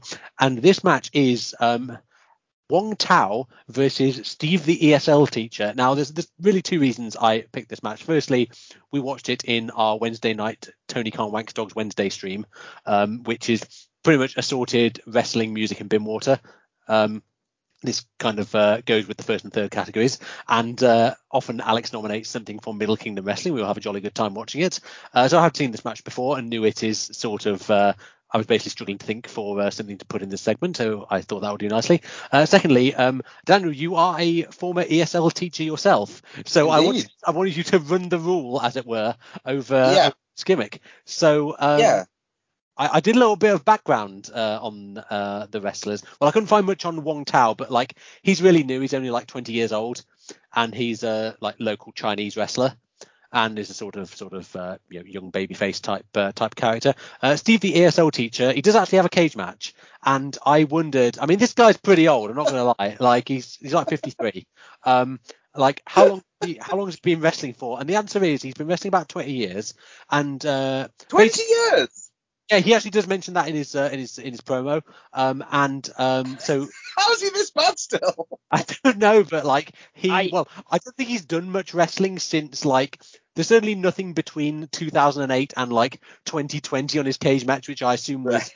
I assume he lives in China because, as we said Yeah. last year, you always assume the foreign wrestlers on this show are either on holiday in China or they just live, live there full full time with the best one in the world. No one is flying over Big Sam or Uncle Money. Um, so I assume I assume this is the case as well. Uh, but he did- that was his gimmick on the US Indies. He was Steve the Teacher. Um, so he was kind of doing the um, Dean Douglas, Matt Striker uh, type gimmick. His uh, finishers on Cage Match are listed thus: um, the final exam, Of course. the uh, superintendent plex, and and my personal favorite, my personal favorite, the summer school stunner. Um, I don't I don't know if he actually Oh, if he actually well, does any of these. Amazing. in this match. He has also wrestled not once but twice, six years apart, in a promotion called Combat Zone Wrestling. wait, the Combat Zone Wrestling? yes, the He combat zone wrestling. Fenty in 2008 in CZW, and he's also He, wrestled. he was Wax. trained by John Dama from CCW. I, I did not do any research on this guy before I came on. I just I- literally yeah, presumed he was like know, a, that's a, why It seems that he I- didn't do any research on how to wrestle either. no, no. I, Um, I, I, I like I like the guy I like the guys um I like the guys promos because they they all begin and end in uh, they begin with class in session and then they end with class dismissed. And before we get onto the match, I want to ask the pair of you: Have you ever had any teachers who look like Steve the ESL teacher or look like they could believably be pro wrestlers? Well, that's a, I mean, there's two two separate elements to that question because you know the the premise is not entirely one that I agree with because I don't think Steve necessarily does look like. Uh, Well, no, he uh, wears a, he, Fred wear, he wears a tie. Like He you does.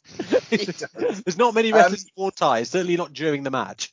Well, well, no. I mean, um, yeah, he's, he's from the IRS school of uh, of, uh, of, of, of, of sartorial, but, but you know, the thing that we- I know what you mean about the promos. Um, he at least makes an effort to bookend them with some n- Yes. notion of character. Um, but for me, I mean, talking about his look, when Steve when, when Steve came out, when Steve the ESL, ESL uh, teacher came out, I thought, fuck me, like you know, uh, Glenn Glenn Greenwald's letting himself go. Um, oh my god, he does look like like Glenn Greenwald. He- I does, fought doesn't the he? Wall. I fought the wall. That Oh, was my. I mean, again, he, he is dead, but like, yeah, I get your point. Like, he, yeah, that's I didn't even consider that. Yeah, his gear really looks like the wall.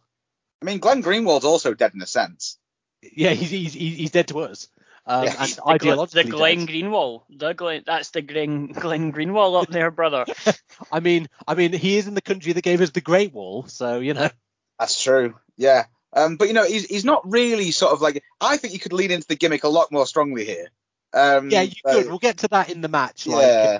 he's he's mainly doing like sort of the, the the promo that starts the episode is mainly a sort of um, standard heel promo.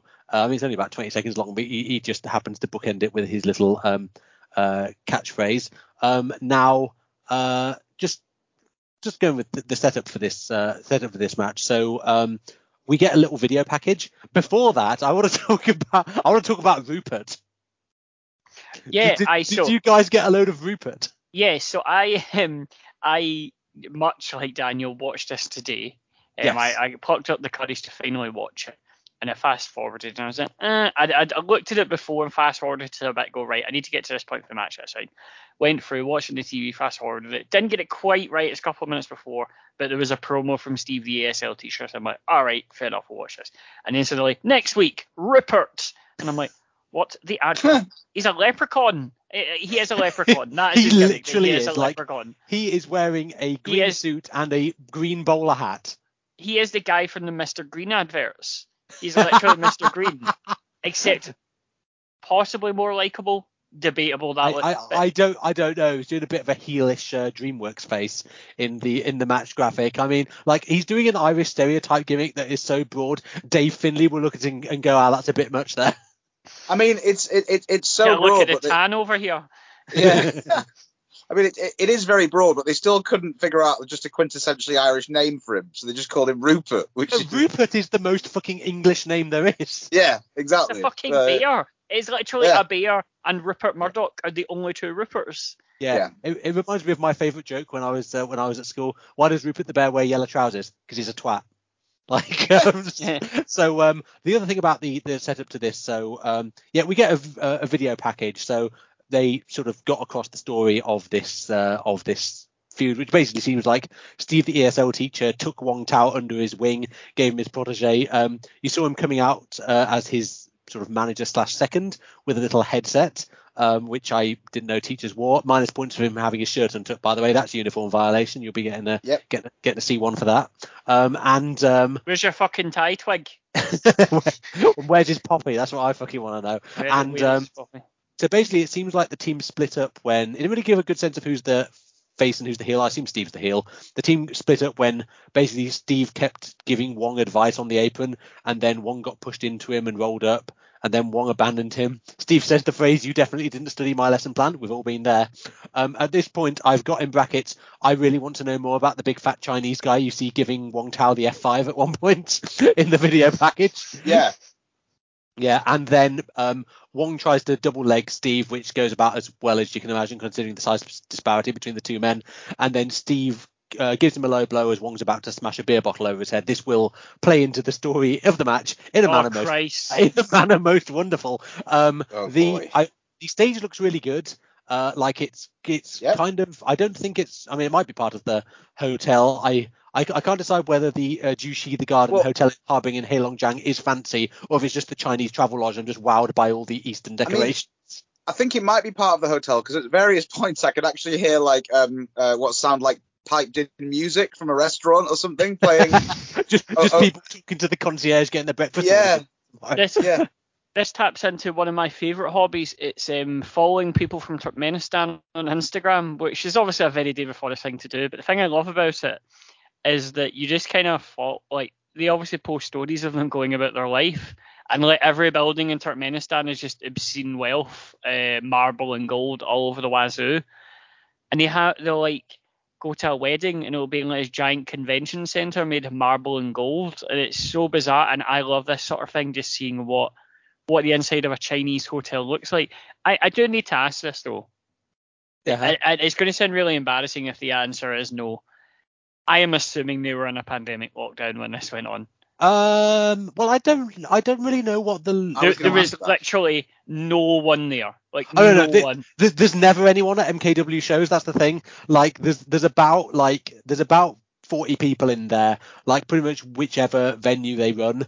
Um, so I don't think this is because of sort of pandemic restrictions. I don't really know that there actually are that many in China at, at, at this point. Because I think like I mean they actually like got on the virus unlike you know certain countries closer to home. So like um i i, I think people i think countries just cutting about just um doing what they want and that includes apparently not going to mkw shows. This does appear to be their home venue because it seems like you know they they tend to run this place fairly frequently according to cage match. So like i um I assume they're trying to build up a because like if you ever watch like old MKW stuff, they're in fucking everywhere. They're in like Shanghai and like a big MMA arena in Beijing. They're in fucking Nepal for some reason. Like um yeah, it's all- it's all that sort sort of stuff. So yeah, no, I don't think there was a pandemic restrictions. I think it was just the show didn't draw.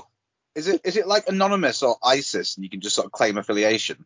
I mean, I mean, potentially. The other thing I wanted to note is uh, the commentary. So um, it, it seems to be quite random who it, the commentator is. It's, it's a Chinese bloke um, for this one, uh, which generally I'm fine with because commentary I can't understand and I very much do not understand Chinese um, is generally preferable to most English language commentary that I do understand because most of it isn't very good. Um, sometimes there's an English guy commentating because MKW has a partnership going with a promotion called Mr. Cats Wrestling, which is uh, in Warrington, and they they have some sort of link with them. I I, I know it's really weird, but um, uh, one person I'm very glad wasn't doing the commentary on and has done commentary on MKW matches that I've watched in the past is the OG Kevin Gill. Oh my god! Ugh. As much as you may not have enjoyed this match too much, can you imagine how bad it would have been with Kevin Gill at the mic? Oh boy!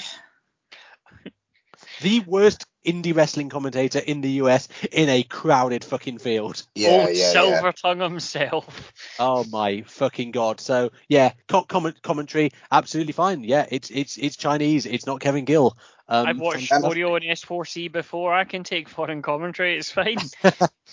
I mean, just just before we get into the match itself, I'd like to give some context for Steve's um uh, uh, gimmick here. So, obviously, he's supposed to be an, uh, you know an, an ESL teacher. So I'm watching it as a former ESL teacher. Now, I, I did my ESL teaching in Spain, which is um fairly maybe no more so than other sort of uh, parts of like southern Europe necessarily, but it's sort of notoriously not the best conditions to be uh, an English teacher in. It's not brilliantly paid.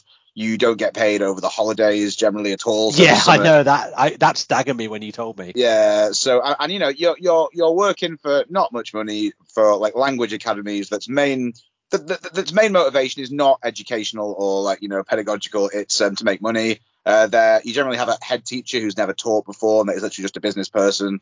Um, Yeah. A lot of them are sort of franchised and quite exploitative. Pay was often late. Um, you know all sorts of things like that. Um, uh, so I do know that in um, in parts of uh, sort of Southeast Asia um, and um, and other and sort of well Asia in general, I think, um, and the Middle East, uh, the work can be if you go to the right country a lot better paid. Um, I know China has a reputation as either being very very re- rewarding um, uh, uh, sort of employment, or really really um, sort of like terrifyingly just like done on a shoestring, uh, and, and everything in between. Um, and um, I know there's a huge push in China um, uh, amongst the, uh, the, the, the entire population basically to try and get their level of English up um, uh, to a certain sort of um, a, a degree. So I imagine Steve's doing all right out of the ESL stuff. Yes, I mean Um, this is assuming this is actually his job, but yeah, Yeah, yeah, yeah, yeah, yeah. yeah. Uh, I- well, you know, I- so I- I was also thinking that you know why would an ESL teacher need to supplement their income by moonlighting as a wrestler? that's a very good So, point. Well, I well, was well. thinking, I, well, he's I doing this in I the ha- summer, and Yes. as his finish is called the, uh, the the the summer school. Um, Yeah. You know, summer school is basically um, a, a coded language in ESL terms, in my experience, for basically sitting in on what is a crash with incredibly um, uh, annoyed um, sort of like kids whose parents have just dumped them there, so as you can actually eat over the summer and not die. Um, so maybe this is like Steve's way of getting out of the dreaded summer schools. Yeah, maybe maybe he maybe that's what turned him heel, like just the pent up frustration from having to It do certainly that job turned me six heel when. I was doing it. I've got a theory about it. All right. It reminded me of um, you may have seen this um before, but I seem to remember before the pandemic hit, they used to routinely get adverts for the Beijing Ducks rugby team, right? and the idea behind the Beijing Ducks rugby team is that have you played rugby at any sort of level, i.e., you know the codified rules of rugby Yes. union? Uh, can you play it? If you played any sort of like league team in England or Scotland at amateur, you can go to the Beijing Ducks Rugby Club. You can become a player there, and they get you a job as an ESL teacher usually and then you, you you go and live there and they sort all oh, your accommodation and stuff like that and they don't really pay you for playing for the rugby but they get you an ESL teaching job so that you can pay with that and then you you, you play with them and that that's how it works. I'm inc- I'm inclined to believe that that would be the case here of MKW going hey we need we need we want people to come over and teach ESL let's do a partnership and then get him over to teach our, our crop of wrestlers how to wrestle and as well as that he can, he can be in the shows and stuff like that and he has ESL job. There's only one thing letting that down. He cannot wrestle. No, this I'm- is this is the this is a good point. Like Mm. is this really the best that MKW could get? I, I, I say this in all in all seriousness, right? It's you you would expect someone, anyone that anyone has heard of to be there. Someone's always on. It's like Keys and Gray going to Qatar, where like Yeah. you know if you just pay them a bit of money, they'll come over and they'll wrestle there and they'll live there and you know they'll write blogs about how Qatar isn't such a hellhole and it's actually quite a good wee place. Um, you, The you could have got progressive someone. city of Doha. Yeah, you, you could have got someone in the US. I mean, fucking hell, the amount of cancelled people in the UK that would have jumped at the job. Hey, come over here. Oh, so I'm aye. imagining, I'm imagining like they that they're quite skin. But even then, even if you're quite skin, I mean, just get like fucking Tajiri or so. Do you mean- know what I mean? Like, Well, there- there's go to like people on the you know, Japanese indies who are probably working for similar money who Yeah. have far better pedigree. This cannot be the best wrestler in China. To Well, teach At, at- I mean- at- at least rock up to like your local boxing gym or like MMA gym or whatever and be like, are there any like, you know, like if you're looking for like say a foreign heel, like are there any like foreign dudes that train here ever? Like, you know, uh, people that have at least got like a, a degree of, you know, a, a base level of something. You could easily work with it. Well, that's the thing. Like, I mean, he, he he does. I mean, I've talked, I've talked about like his US indie work. Like, he does have a pedigree. It's just that it was like 15 years ago, and like Yeah. he, he's clearly like decided to get back into wrestling. Like, he's he, I, I assume he's just heard about this promotion and gone. Well, I'm living in China now. I might sort of like get back into this. So I, I assume that's um I assume that's Yeah. the case. And I mean, you can imagine, very much imagine him being like, oh, by the way, I was in CZW, and them doing doing exactly what I just did, and was like, what, the CZW?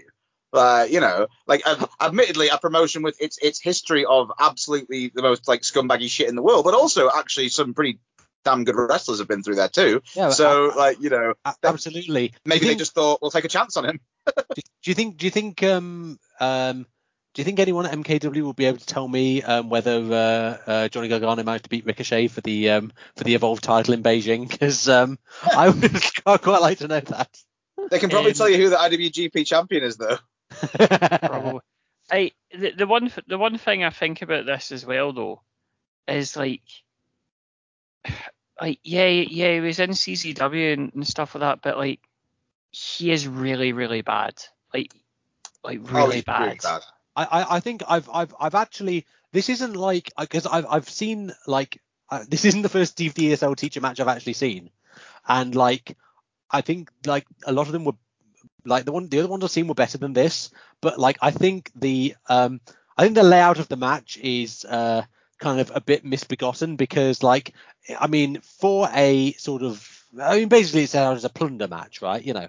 Um because like um Steve well Steve says um during his promo, I've signed a classroom rules match. I was like, who gave you that power? Like, are you the GM? Like, just Is this, deciding is this one of the forms that Mick Foley signed when he gets sacked as commissioner? And I wonder what he's got in that entry. And this is like one of the things. Yeah.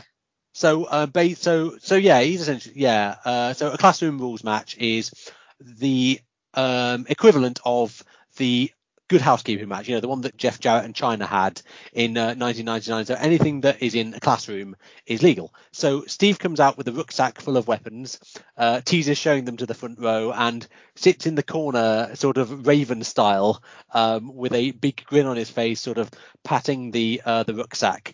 And the thing is, like, uh, this match is like eight minutes long. I would estimate it is about halfway through the match before they actually get the weapons out because basically it's sort of stomps and schoolboys and uh, um, probably my favorite thing Steve did in this match was a very very very obvious double finger eye poke and like Oh, you could you could see him winding up for it and just going ooh and then just like jabbing the guy full on in the eyes right in front of the ref at this point I noticed that Steve Shorts have a picture of an apple on and Yeah. uh, that made, that made me Did you ever uh, get an laugh quite a apple when you were an ESL teacher, Daniel? N- never got an apple. Um, although I have to say, I did get uh, a, a, a particularly moving thing that I was given when I left my last uh, uh, like class of kids. Um, who um, were who, who were a great class and really, really lovely. Um, they uh, they painted a picture for me where they each painted themselves in like a row Ah. and uh, and gave it to me, um, and that was lovely. And I still I still cherish that very much. But no no Oh, no apples.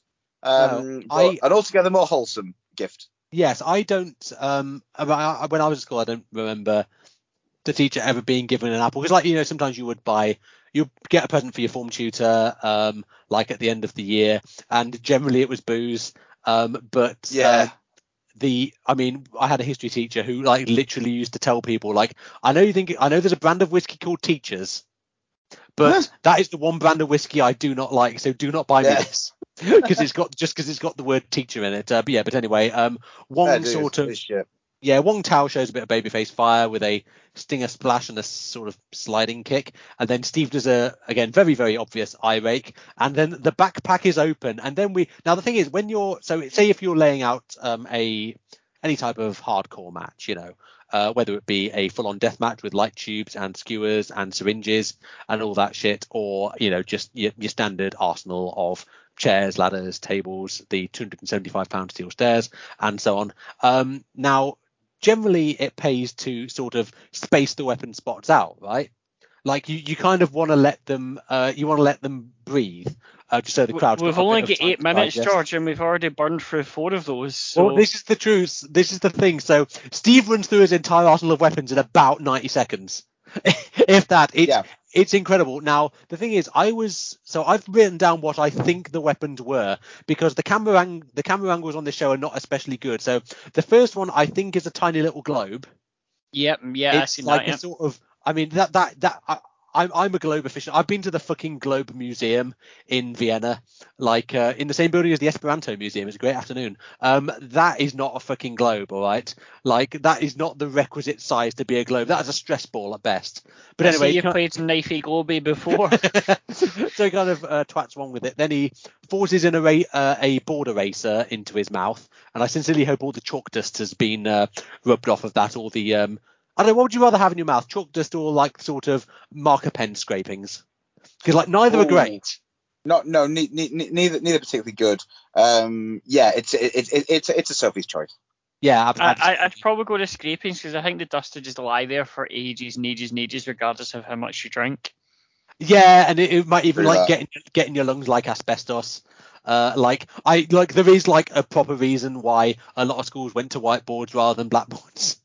like pres- presumably for health and safety reasons and uh, and stuff like that. So um, then he hits Wong with an unidentified book, and at this point, I because my mind had begun to wander, I started to think like, what would be the deadliest book to hit someone with a um, uh, as a weapon. And I came up with um, Physics for Scientists and Engineers by Paul Tipler, which was a textbook my roommate had in my first year at uni. He was a physics student, and it's like 1500 pages and it's a hardcover as well. And I think he glanced at it about four times during the year, and we mostly use it as a doorstop. But I think if you would could s- actually lift the Titanic thing, that would be a very good weapon. No, that's a good choice. I was going to go. I was just going to go for the um, the big book of disappointing Manchester United managerial appointments. But um, it's a big book. The size it's a of War huge and book. Um, I, I, I actually once um, there was a, a type of I think it was like a hornet got into my room, or or some or something like that. I think it was a Hornet. Was it Muggsy Bogues? Space Jam star himself. And um, yeah, so you know, generally when a a type of animal gets into my room, I won't like kill it.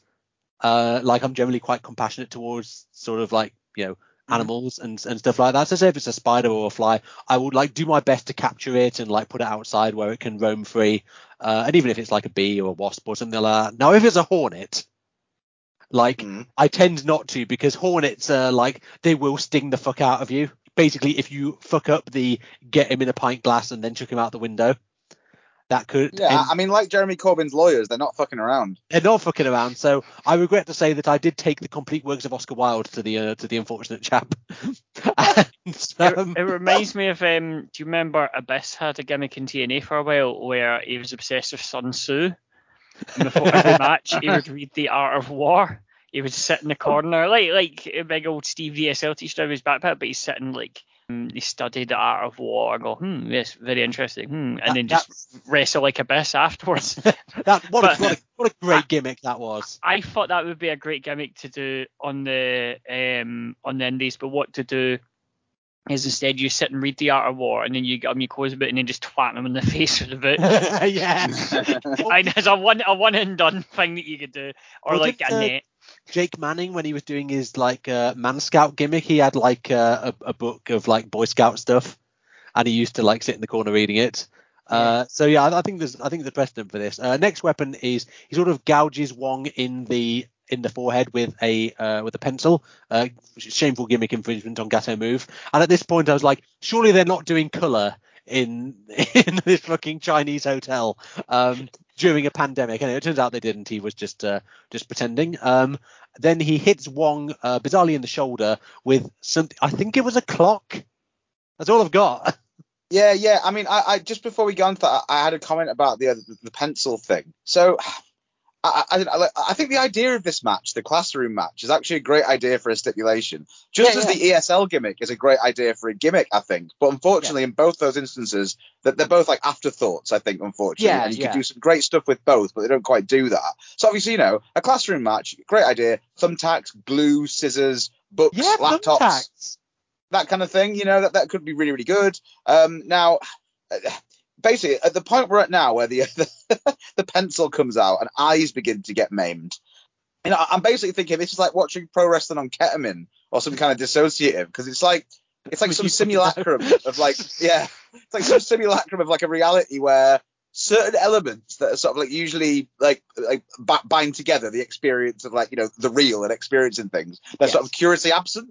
So in the case of ketamine that's like a sense of gravity and like a symbolic meaning of, of, of, of things you see uh, but like in terms of like this match it's the lack of any transitions whatsoever or any form of tying anything together in terms of consequence so Yeah, quite it- unintentionally just moves, literally. yeah, yeah, yeah. So quite unintentionally, when Steve does break out this like very sharp pencil, like when he goes like full fucking Tully Magnum in the cage on this guy, like to, to maim his eyes with it, it's kind of shocking in an odd sense because it's like there's like nothing to justify the escalation narratively, Yeah, and it's it- like played out to complete cricket. So there's just this like weird, like uncanny valley vibe Yeah, it's, it's almost on. it's more, almost Dadaist, like uh, gi- gi- giant Dada. But um, it- it's basically a Nurse with Wound album.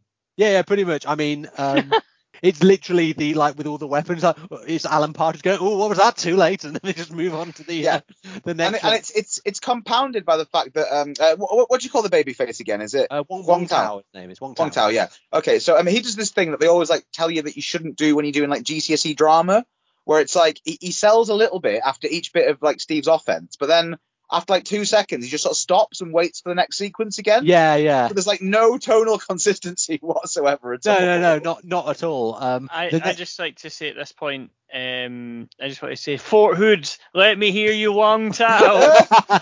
I mean, um, the, the I think the, the the final weapon in the bag is a a, a clipboard.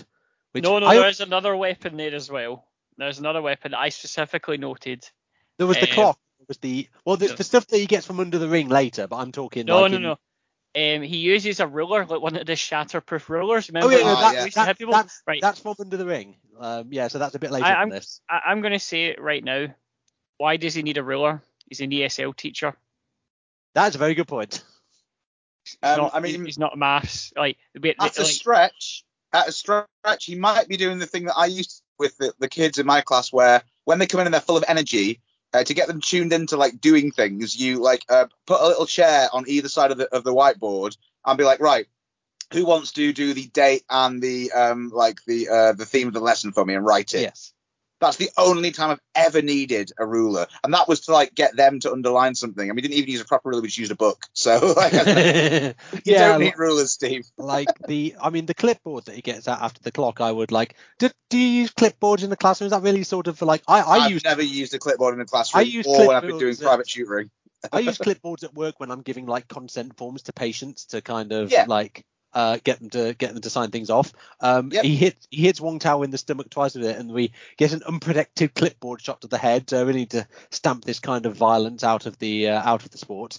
Um, and uh, Wong makes his comeback after six consecutive weapon uh, shots with different weapons and hits Steve with the clipboard. Uh, gets him with the Vader bomb. I think Wong Tao is easily the smallest guy I've ever seen do this move.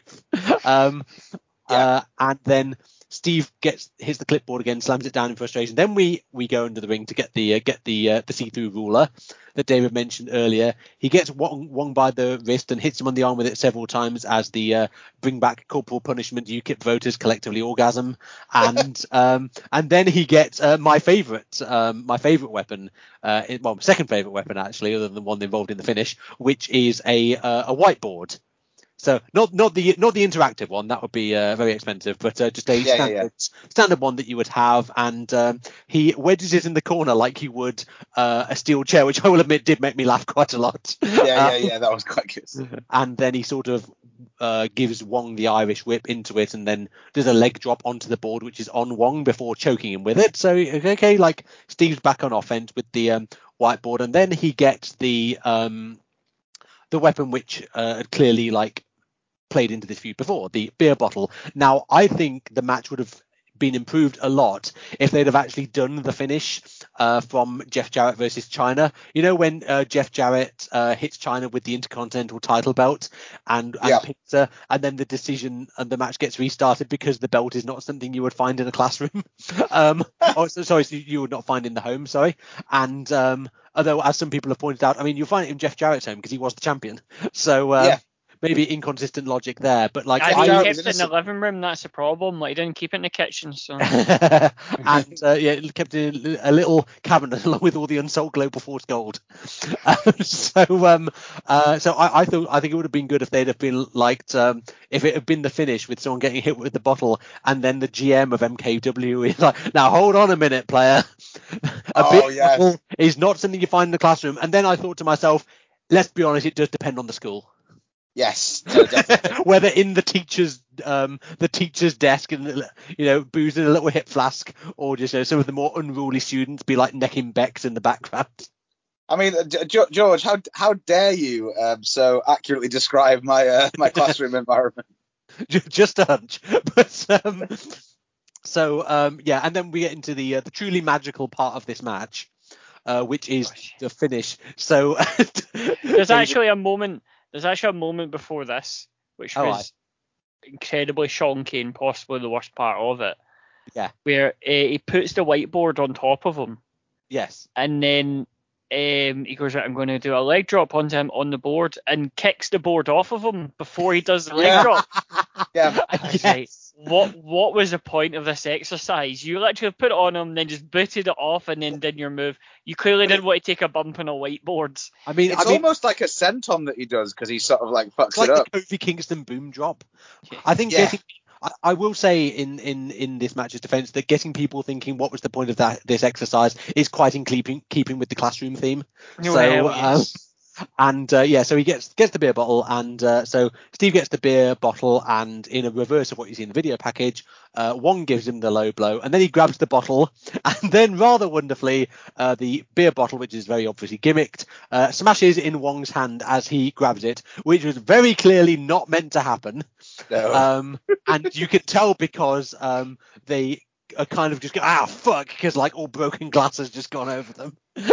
and um, and then they kind of hesitate for a couple of seconds before Wong basically shoves Steve over and does a bit of UFC ground and pound in the mount, uh, amazingly, and then places the whiteboard on Steve and hits um, uh, a very very unimpressive uh, finisher, the the dreaded standing frog splash uh, for three. yes. Um, I mean, I've never, I've never known what the point of a you know point is of putting a chair on someone's on someone and then doing your top your high flying move onto it because like you are still going onto a steel chair. oh yeah.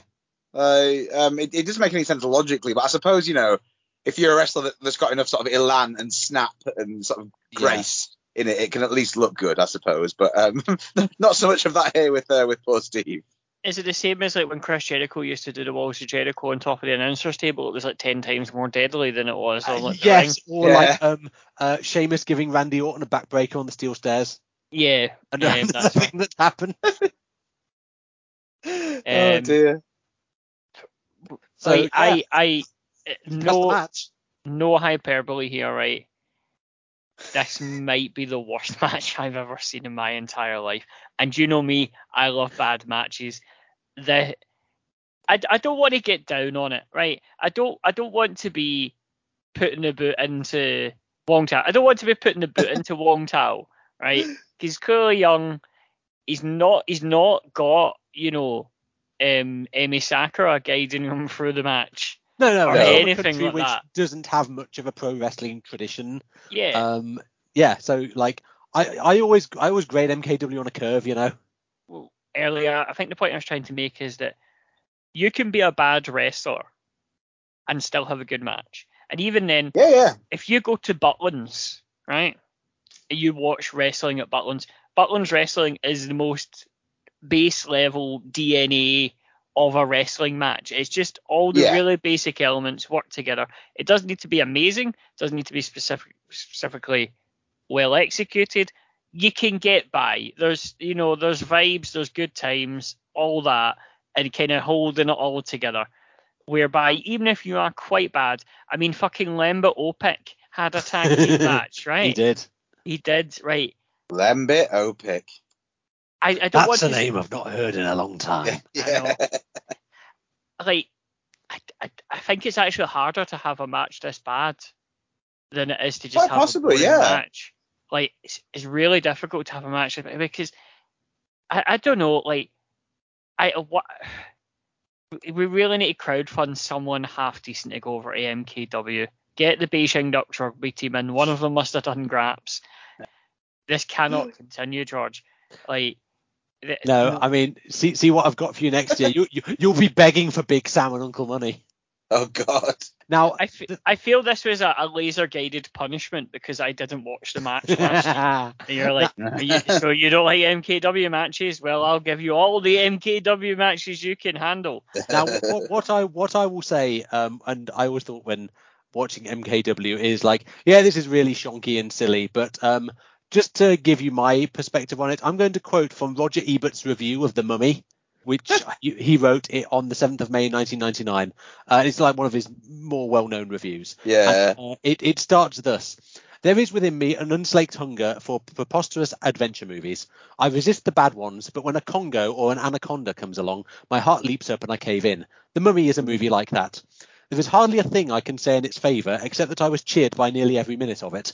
I cannot argue for the script, the direction, the acting, or even the mummy, but I can say that I was not bored and sometimes I was unreasonably pleased. There is little immaturity stuck away in the crannies of even the most judicious of us, and we should treasure it. Legend. yeah, absolutely. Wise words from a wise man. So that's basically like my my my thoughts whenever we sort of do our annual uh, Terry Riley um, stuff. And uh, you know, well, OWE seems to have gone down this one, so this is what you're left with, I guess. so, so, so, so, sorry, China, but uh, I mean, but like, George, the, you've not had many pandemic deaths, so reflect on that the foreign markets, George. There's a billion people there. Think of the money you could be making. So India, you know, there's a billion it, people yeah. in India. They all yeah, make ten pounds a month. But you know, there's money to there's gold in them Nar hills. Yeah, I think it's like whoever manages to crack China will like fully yeah. China. But like I, I know WWE has a, a presence there, but I'm talking about like sort of permeating the um you know the, the consciousness in the same way that like if you get in on the ground floor, it's why there's loads of spa shops in Eastern Europe, despite the fact like you yeah. hardly see them uh, in this country because they were the ones who got in quick after the fall of communism. Or it's where there's like American grocery store chains that you've never heard of, like doing gangbusters in Japan. Yeah, uh, like it, it's the same sort of thing. So I think like when someone finally does, um, you know, unlock the riddle of uh, of China without wanting to sound too Orientalist about it, um, I, I think that like that will be quite a game changer. I know WWE has signed some, uh, well, not only Chinese talent, but from uh, from uh, Singapore and you know, sort of Southeast Asia in in general. I know they've got Xia Li on, and yeah. uh, uh, Boa is his name. The, yeah. the fella who's like uh, in that in that gimmick, and they've got uh, Karen Hughes of uh, Chinese descent. They've changed their name about three times uh, already this year. But they'll they, never have another Mars Wang. They will never have another Mars Wang, and they will never have um, uh, Bin Wang, who was the fellow who was in IGF and then ended up in the Andre Battle Royal one year. Uh, so like, yeah, I, I, I mean, look, clearly, clearly China's not a priority for WWE now, and to be honest, based on what we said earlier in the episode, they should focus more on like the USA. um, yeah. In terms of that, because like my friends, that is a house of cards built on uh, it's, it's it's not even built on cards. It's based on the rules for bridge and other games. Like it's it's it's it's increasingly an empire of sand. And Mrs. Uh, the baker's wife, is really trembling at the bottom of the pyramid here. Yeah. So um, yeah, who knows what the future holds for uh, wrestling in China, but I'm sure we will be there uh, in Christmas 2022, despite what David may have to say about it, to uh, give you the lie of the land. And with that in mind, that brings us to the end of this year's Christmas uh, special, a uh, surprisingly sober one um, by our standards, maybe in terms of our inebriation, if not content. And yeah. uh, once again, definitely compared to previous ones. oh yeah, I mean, I'm I'm I'm not planning on walking around with my cock out after uh, after this one. So uh, yeah, we'll, we'll, have to see anyway. I deliberately wore pajamas that don't have flies for this very reason. Ah, I see. um, well, that's uh, where you and I differ, George. feels like I'm wearing nothing at all. But um, that being said, uh, thank you very much for letting this monstrosity into your lives uh, this festive season. And if you are locked down because of the Omicron variant uh, while while you're listening to this, then firstly, sorry, and uh, secondly, I hope we've made uh, things just a little bit bearable because, like you know, Christmas can be a tough time for folks. And you know, if you've um, I, I know some people have said to us um, throughout the year that uh, they got into our podcast and they've really enjoyed it and it's, it's kind of helped them a little bit. And uh, you know i that's that's kind of why we do it. Like uh, firstly for our, our own stupid uh, self-indulgent ways but also because like we do genuinely like treasure all of our fans uh, you know even the ones in nebraska. And uh, we with that that's that's something that's really special. I have like three regulars on my twitch stream and I would rather have three regulars who are really engaged and asking yeah. questions than you know going to a mass audience of people who just don't give a shit. And if there's one thing uh, doing this podcast over the last uh, five years or however long it's been has taught me, it's just the value of doing things on a small scale and you know doing things that maybe resonate with um, a few people. So yeah, there's your Christmas yeah. message. De- definitely, I, I would agree. I know I've just kind of cut off your Christmas message there because you're you ended on a poignant note, and I'm just going to steamroller through it. But no, like I agree. I mean, like obviously, I make no bones with the fact that I just don't give a fuck about wrestling this year. Um, you may you may notice that we've just not done as many, partly because of that, partly because we have other things going on in our lives. And this, do you know, this is the first episode that this year that Daniel has been on. No, no, we did we did one USSR one. No, but he Yeah. wasn't on that one. Oh fuck no, no, he Oh wasn't. on no, because we lost the fucking recording. Oh. So yeah, making your podcast debut for 2021 on the That's 25th mental, of? December.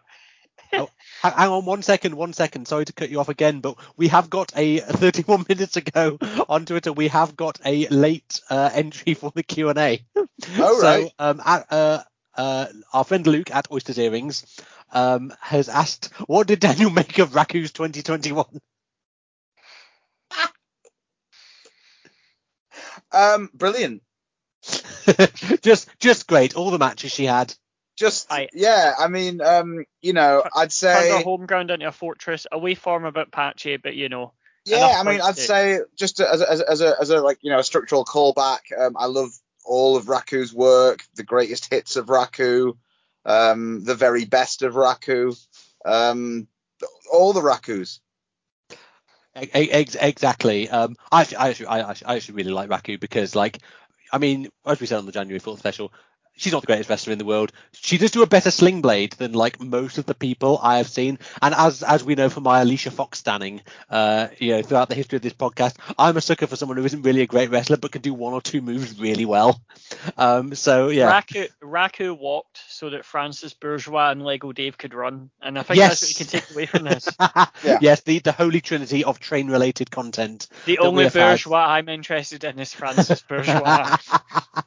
so um, there you have it. That was the Christmas special. Now it is time for us to bring you our gifts in the form of plugging our shit. So um, Daniel, would you like to start us off?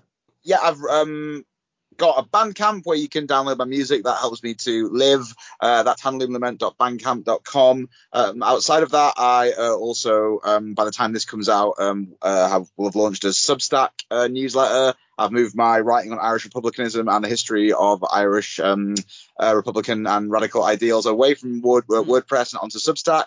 Um, there will also be a podcast that accompanies that as well. Um, you can find that at echoandthunder.substack.com. Um, outside of that, you can find my writing in Jacobin, New Socialist, um, Red Pepper, various places like that. I've got some uh, new things coming out soon, but I can't say because they haven't been published.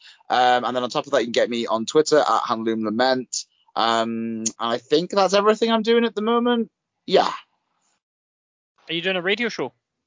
Oh shit, yeah. I also do a radio show. haven't been remind- Um, that's that's uh, that, that's a semi-regular thing, which will become more regular. That's on uh, Repeater Radio, the um, broadcasting arm of Repeater Books. Um, but yeah, more on that um, if you uh, check out my Twitter because um, I need to uh, start doing those again pretty soon. Okay, uh, David. Yeah, so um, you can find me on most social media at Viano14 XIV. Um, of course, it is. You're listening to this, you know how the Vianos fucking refers to himself. Um, yeah, so Viano14 on Twitter, Instagram. Um, to be honest, my Twitter, I mainly just post about football, and then when it's anything non-football related, or even just semi-funny that I don't think fits, I'll post on the Pure uh, Twitter. I still like to pollute the Twitter feed from it every now and then. Just realised that I run a part Partick Thistle podcast called Draw, Lose or Draw. We do a weekly podcast about Thistle, their juggernaut success, HMS Pistol Leagues sailing towards a championship. I've, Uh, I've- David, if, if if listeners were interested in finding out how they could learn more about the 1921 Scottish FA Cup final, uh, w- would they be able to listen to your podcast for that? Well, well, you know, it's very handy that you mentioned that because yes, we did a full documentary on the Scottish Cup final in 1921 that's where right. Thistle uh, beat Rangers because one of the Rangers players' the elastic snapped in his shorts and the guy who Hmm. was marking scored. But uh, yes, we done a whole documentary about it with one handsome guest by the name of Daniel Baker to talk about the working class struggle that came with uh, the Black Friday general strike.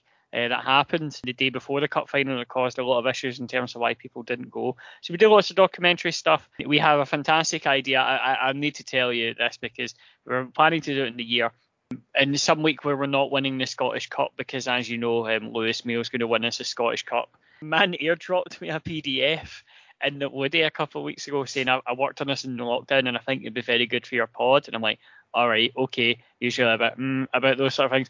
And it was a fully itinerized pub crawl of all of Thistle's old grounds. Oh, Oh, that's wow. very much up your It's so- street. Yes, I think we're going to do a pod where we go to each pub and we talk a little bit about the pub and we do a segment in each pub and see which pub we go off the rails on.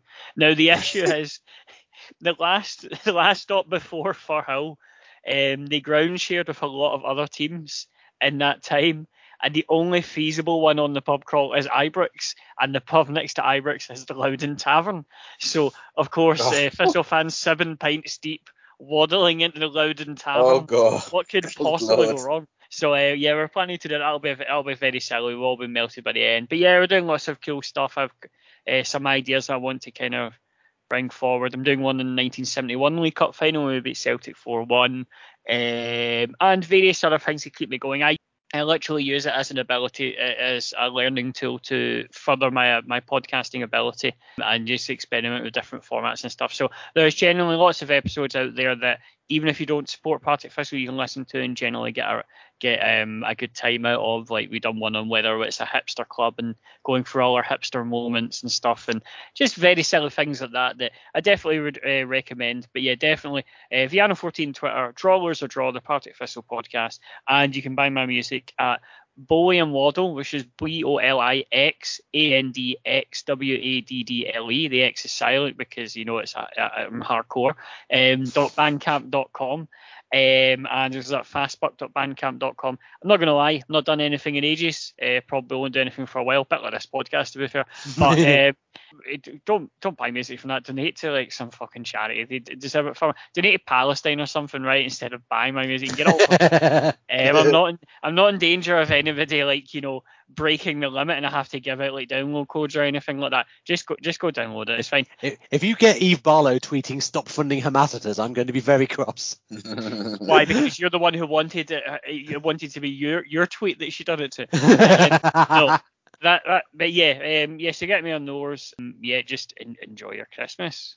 Yeah, I think that's the main uh, the main takeaway. Um, and uh, if you want great Christmas gifts, then uh, you can buy The Rise and Fall of Rikidozan, uh, which is the novel that I wrote uh, a couple of years back. Uh, you can buy that for 17.99, I believe, for a uh, print on demand paperback, or 2.49 for your Kindle machine. It tells the story of the pro wrestler Rikidozan and his well. Rise and subsequent fall. I mean, like, yeah, yeah. The title's a bit of a spoiler, lads, but um, uh, people people seem to have liked it. Uh, I've written it so that you don't need to know shit all about wrestling or Japan or, or pretty much anything. Uh, if you can read, it would help. But like, um, you don't really need any prior knowledge going in uh, to appreciate the book. Um, it's got a lot of nice reviews from complete newbies and people who are, you know, terrifyingly expert in 1950s and 60s uh, to the point where I was like, fucking hell, if I thought people with this level of knowledge be reading this, I might not have bothered. Um, but yeah, it's uh, you know something I took about four years to do. Uh, something I'm very proud of, and like, I hope you will enjoy reading it if you haven't already. Um, you can also find uh, some of my work, and indeed those of my comrades, at I maintain the double foot stomp is silly.com. That's I maintain the double foot stomp is silly.com. Um, recent things I've published have included um, a it's not really that recent, but the NXT the NXT thing was 2019. But um, uh, stuff about why NXT is cack now, um, why WWE don't do good Christmas content anymore. Uh, the top 10 towels in pro wrestling, uh, that that's a good one. And my most recent work uh, comparing all of the Tokyo Joshi roster, uh, roster to the teams that competed in Euro 2020, uh, which got got a lot of nice reviews. So that was good. You can also read some more of my work in a book called 100 Greatest Literary Detectives. I wrote the entry for um, the Jasper Fforde character Thursday Next in that, which is really funny because I don't really read much detective fiction, but I ended up contributing to that book anyway.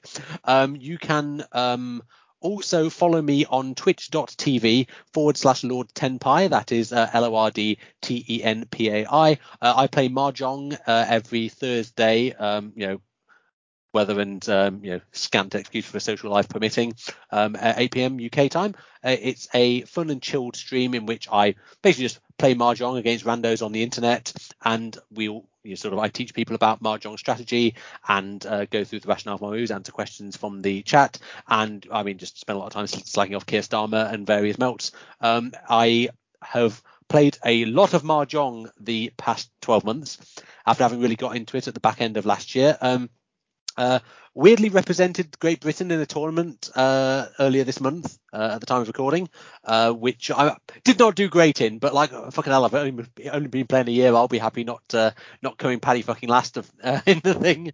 And we finished second last. Our team, but we did beat Ireland. So, there, you, so there you go. So yeah, if you're in, if you're a fan of Final Fantasy 14 or the Yakuza series, and you have seen about this mahjong thing, you don't know what it's about, just just come in the stream and I'll be happy to happy to teach you a little bit about it, or we can just hang out and have a good laugh. Um, just before we go, I totally forgot. I had a really important announcement I want you to make. I, I, I, kind of didn't brief you on this before because, to be honest, it is kind of a big thing, and like it's you know over the last um, year, year or so, I've just totally fallen out of love with wrestling. I, I just don't really have the fire for it anymore, and I've been kind of thinking about a lot of like where the podcast is going and stuff like that, and it's, it's I'm, I'm not going to lie, it's been a bit difficult. So I just I just want to take the time to formally announce that um, the Pure Pre podcast NFT fan token private sale is uh, coming soon. Please make sure you secure your whitelisted spot um, in this prize draw. This is the token purpose built for the fans. The first partnership in a long line of what is going to be a hashtag billion dollar game changer. Excited for the PPP launch and to fill up my bags. Hashtag let's go. I mean, I'd, I'd, just like to give my endorsement to um, to City signing up uh, to um, a mysterious crypto uh, uh, scheme, which is definitely not a scam. It's, no, make, uh, absolutely not. It's it's completely above board. Our first NFT is like you can own the original photo of Yoji Anjo's face after he fought Rickson Gracie at the dojo. I, I, I just want to say, just in all seriousness, fuck NFTs. Do you see Serj Tankian got an NFT oh, last week? Brilliant. So many people have just have just melted. I was watching the World Chess Championship today. You can buy fucking like Magnus Carlsen NFTs.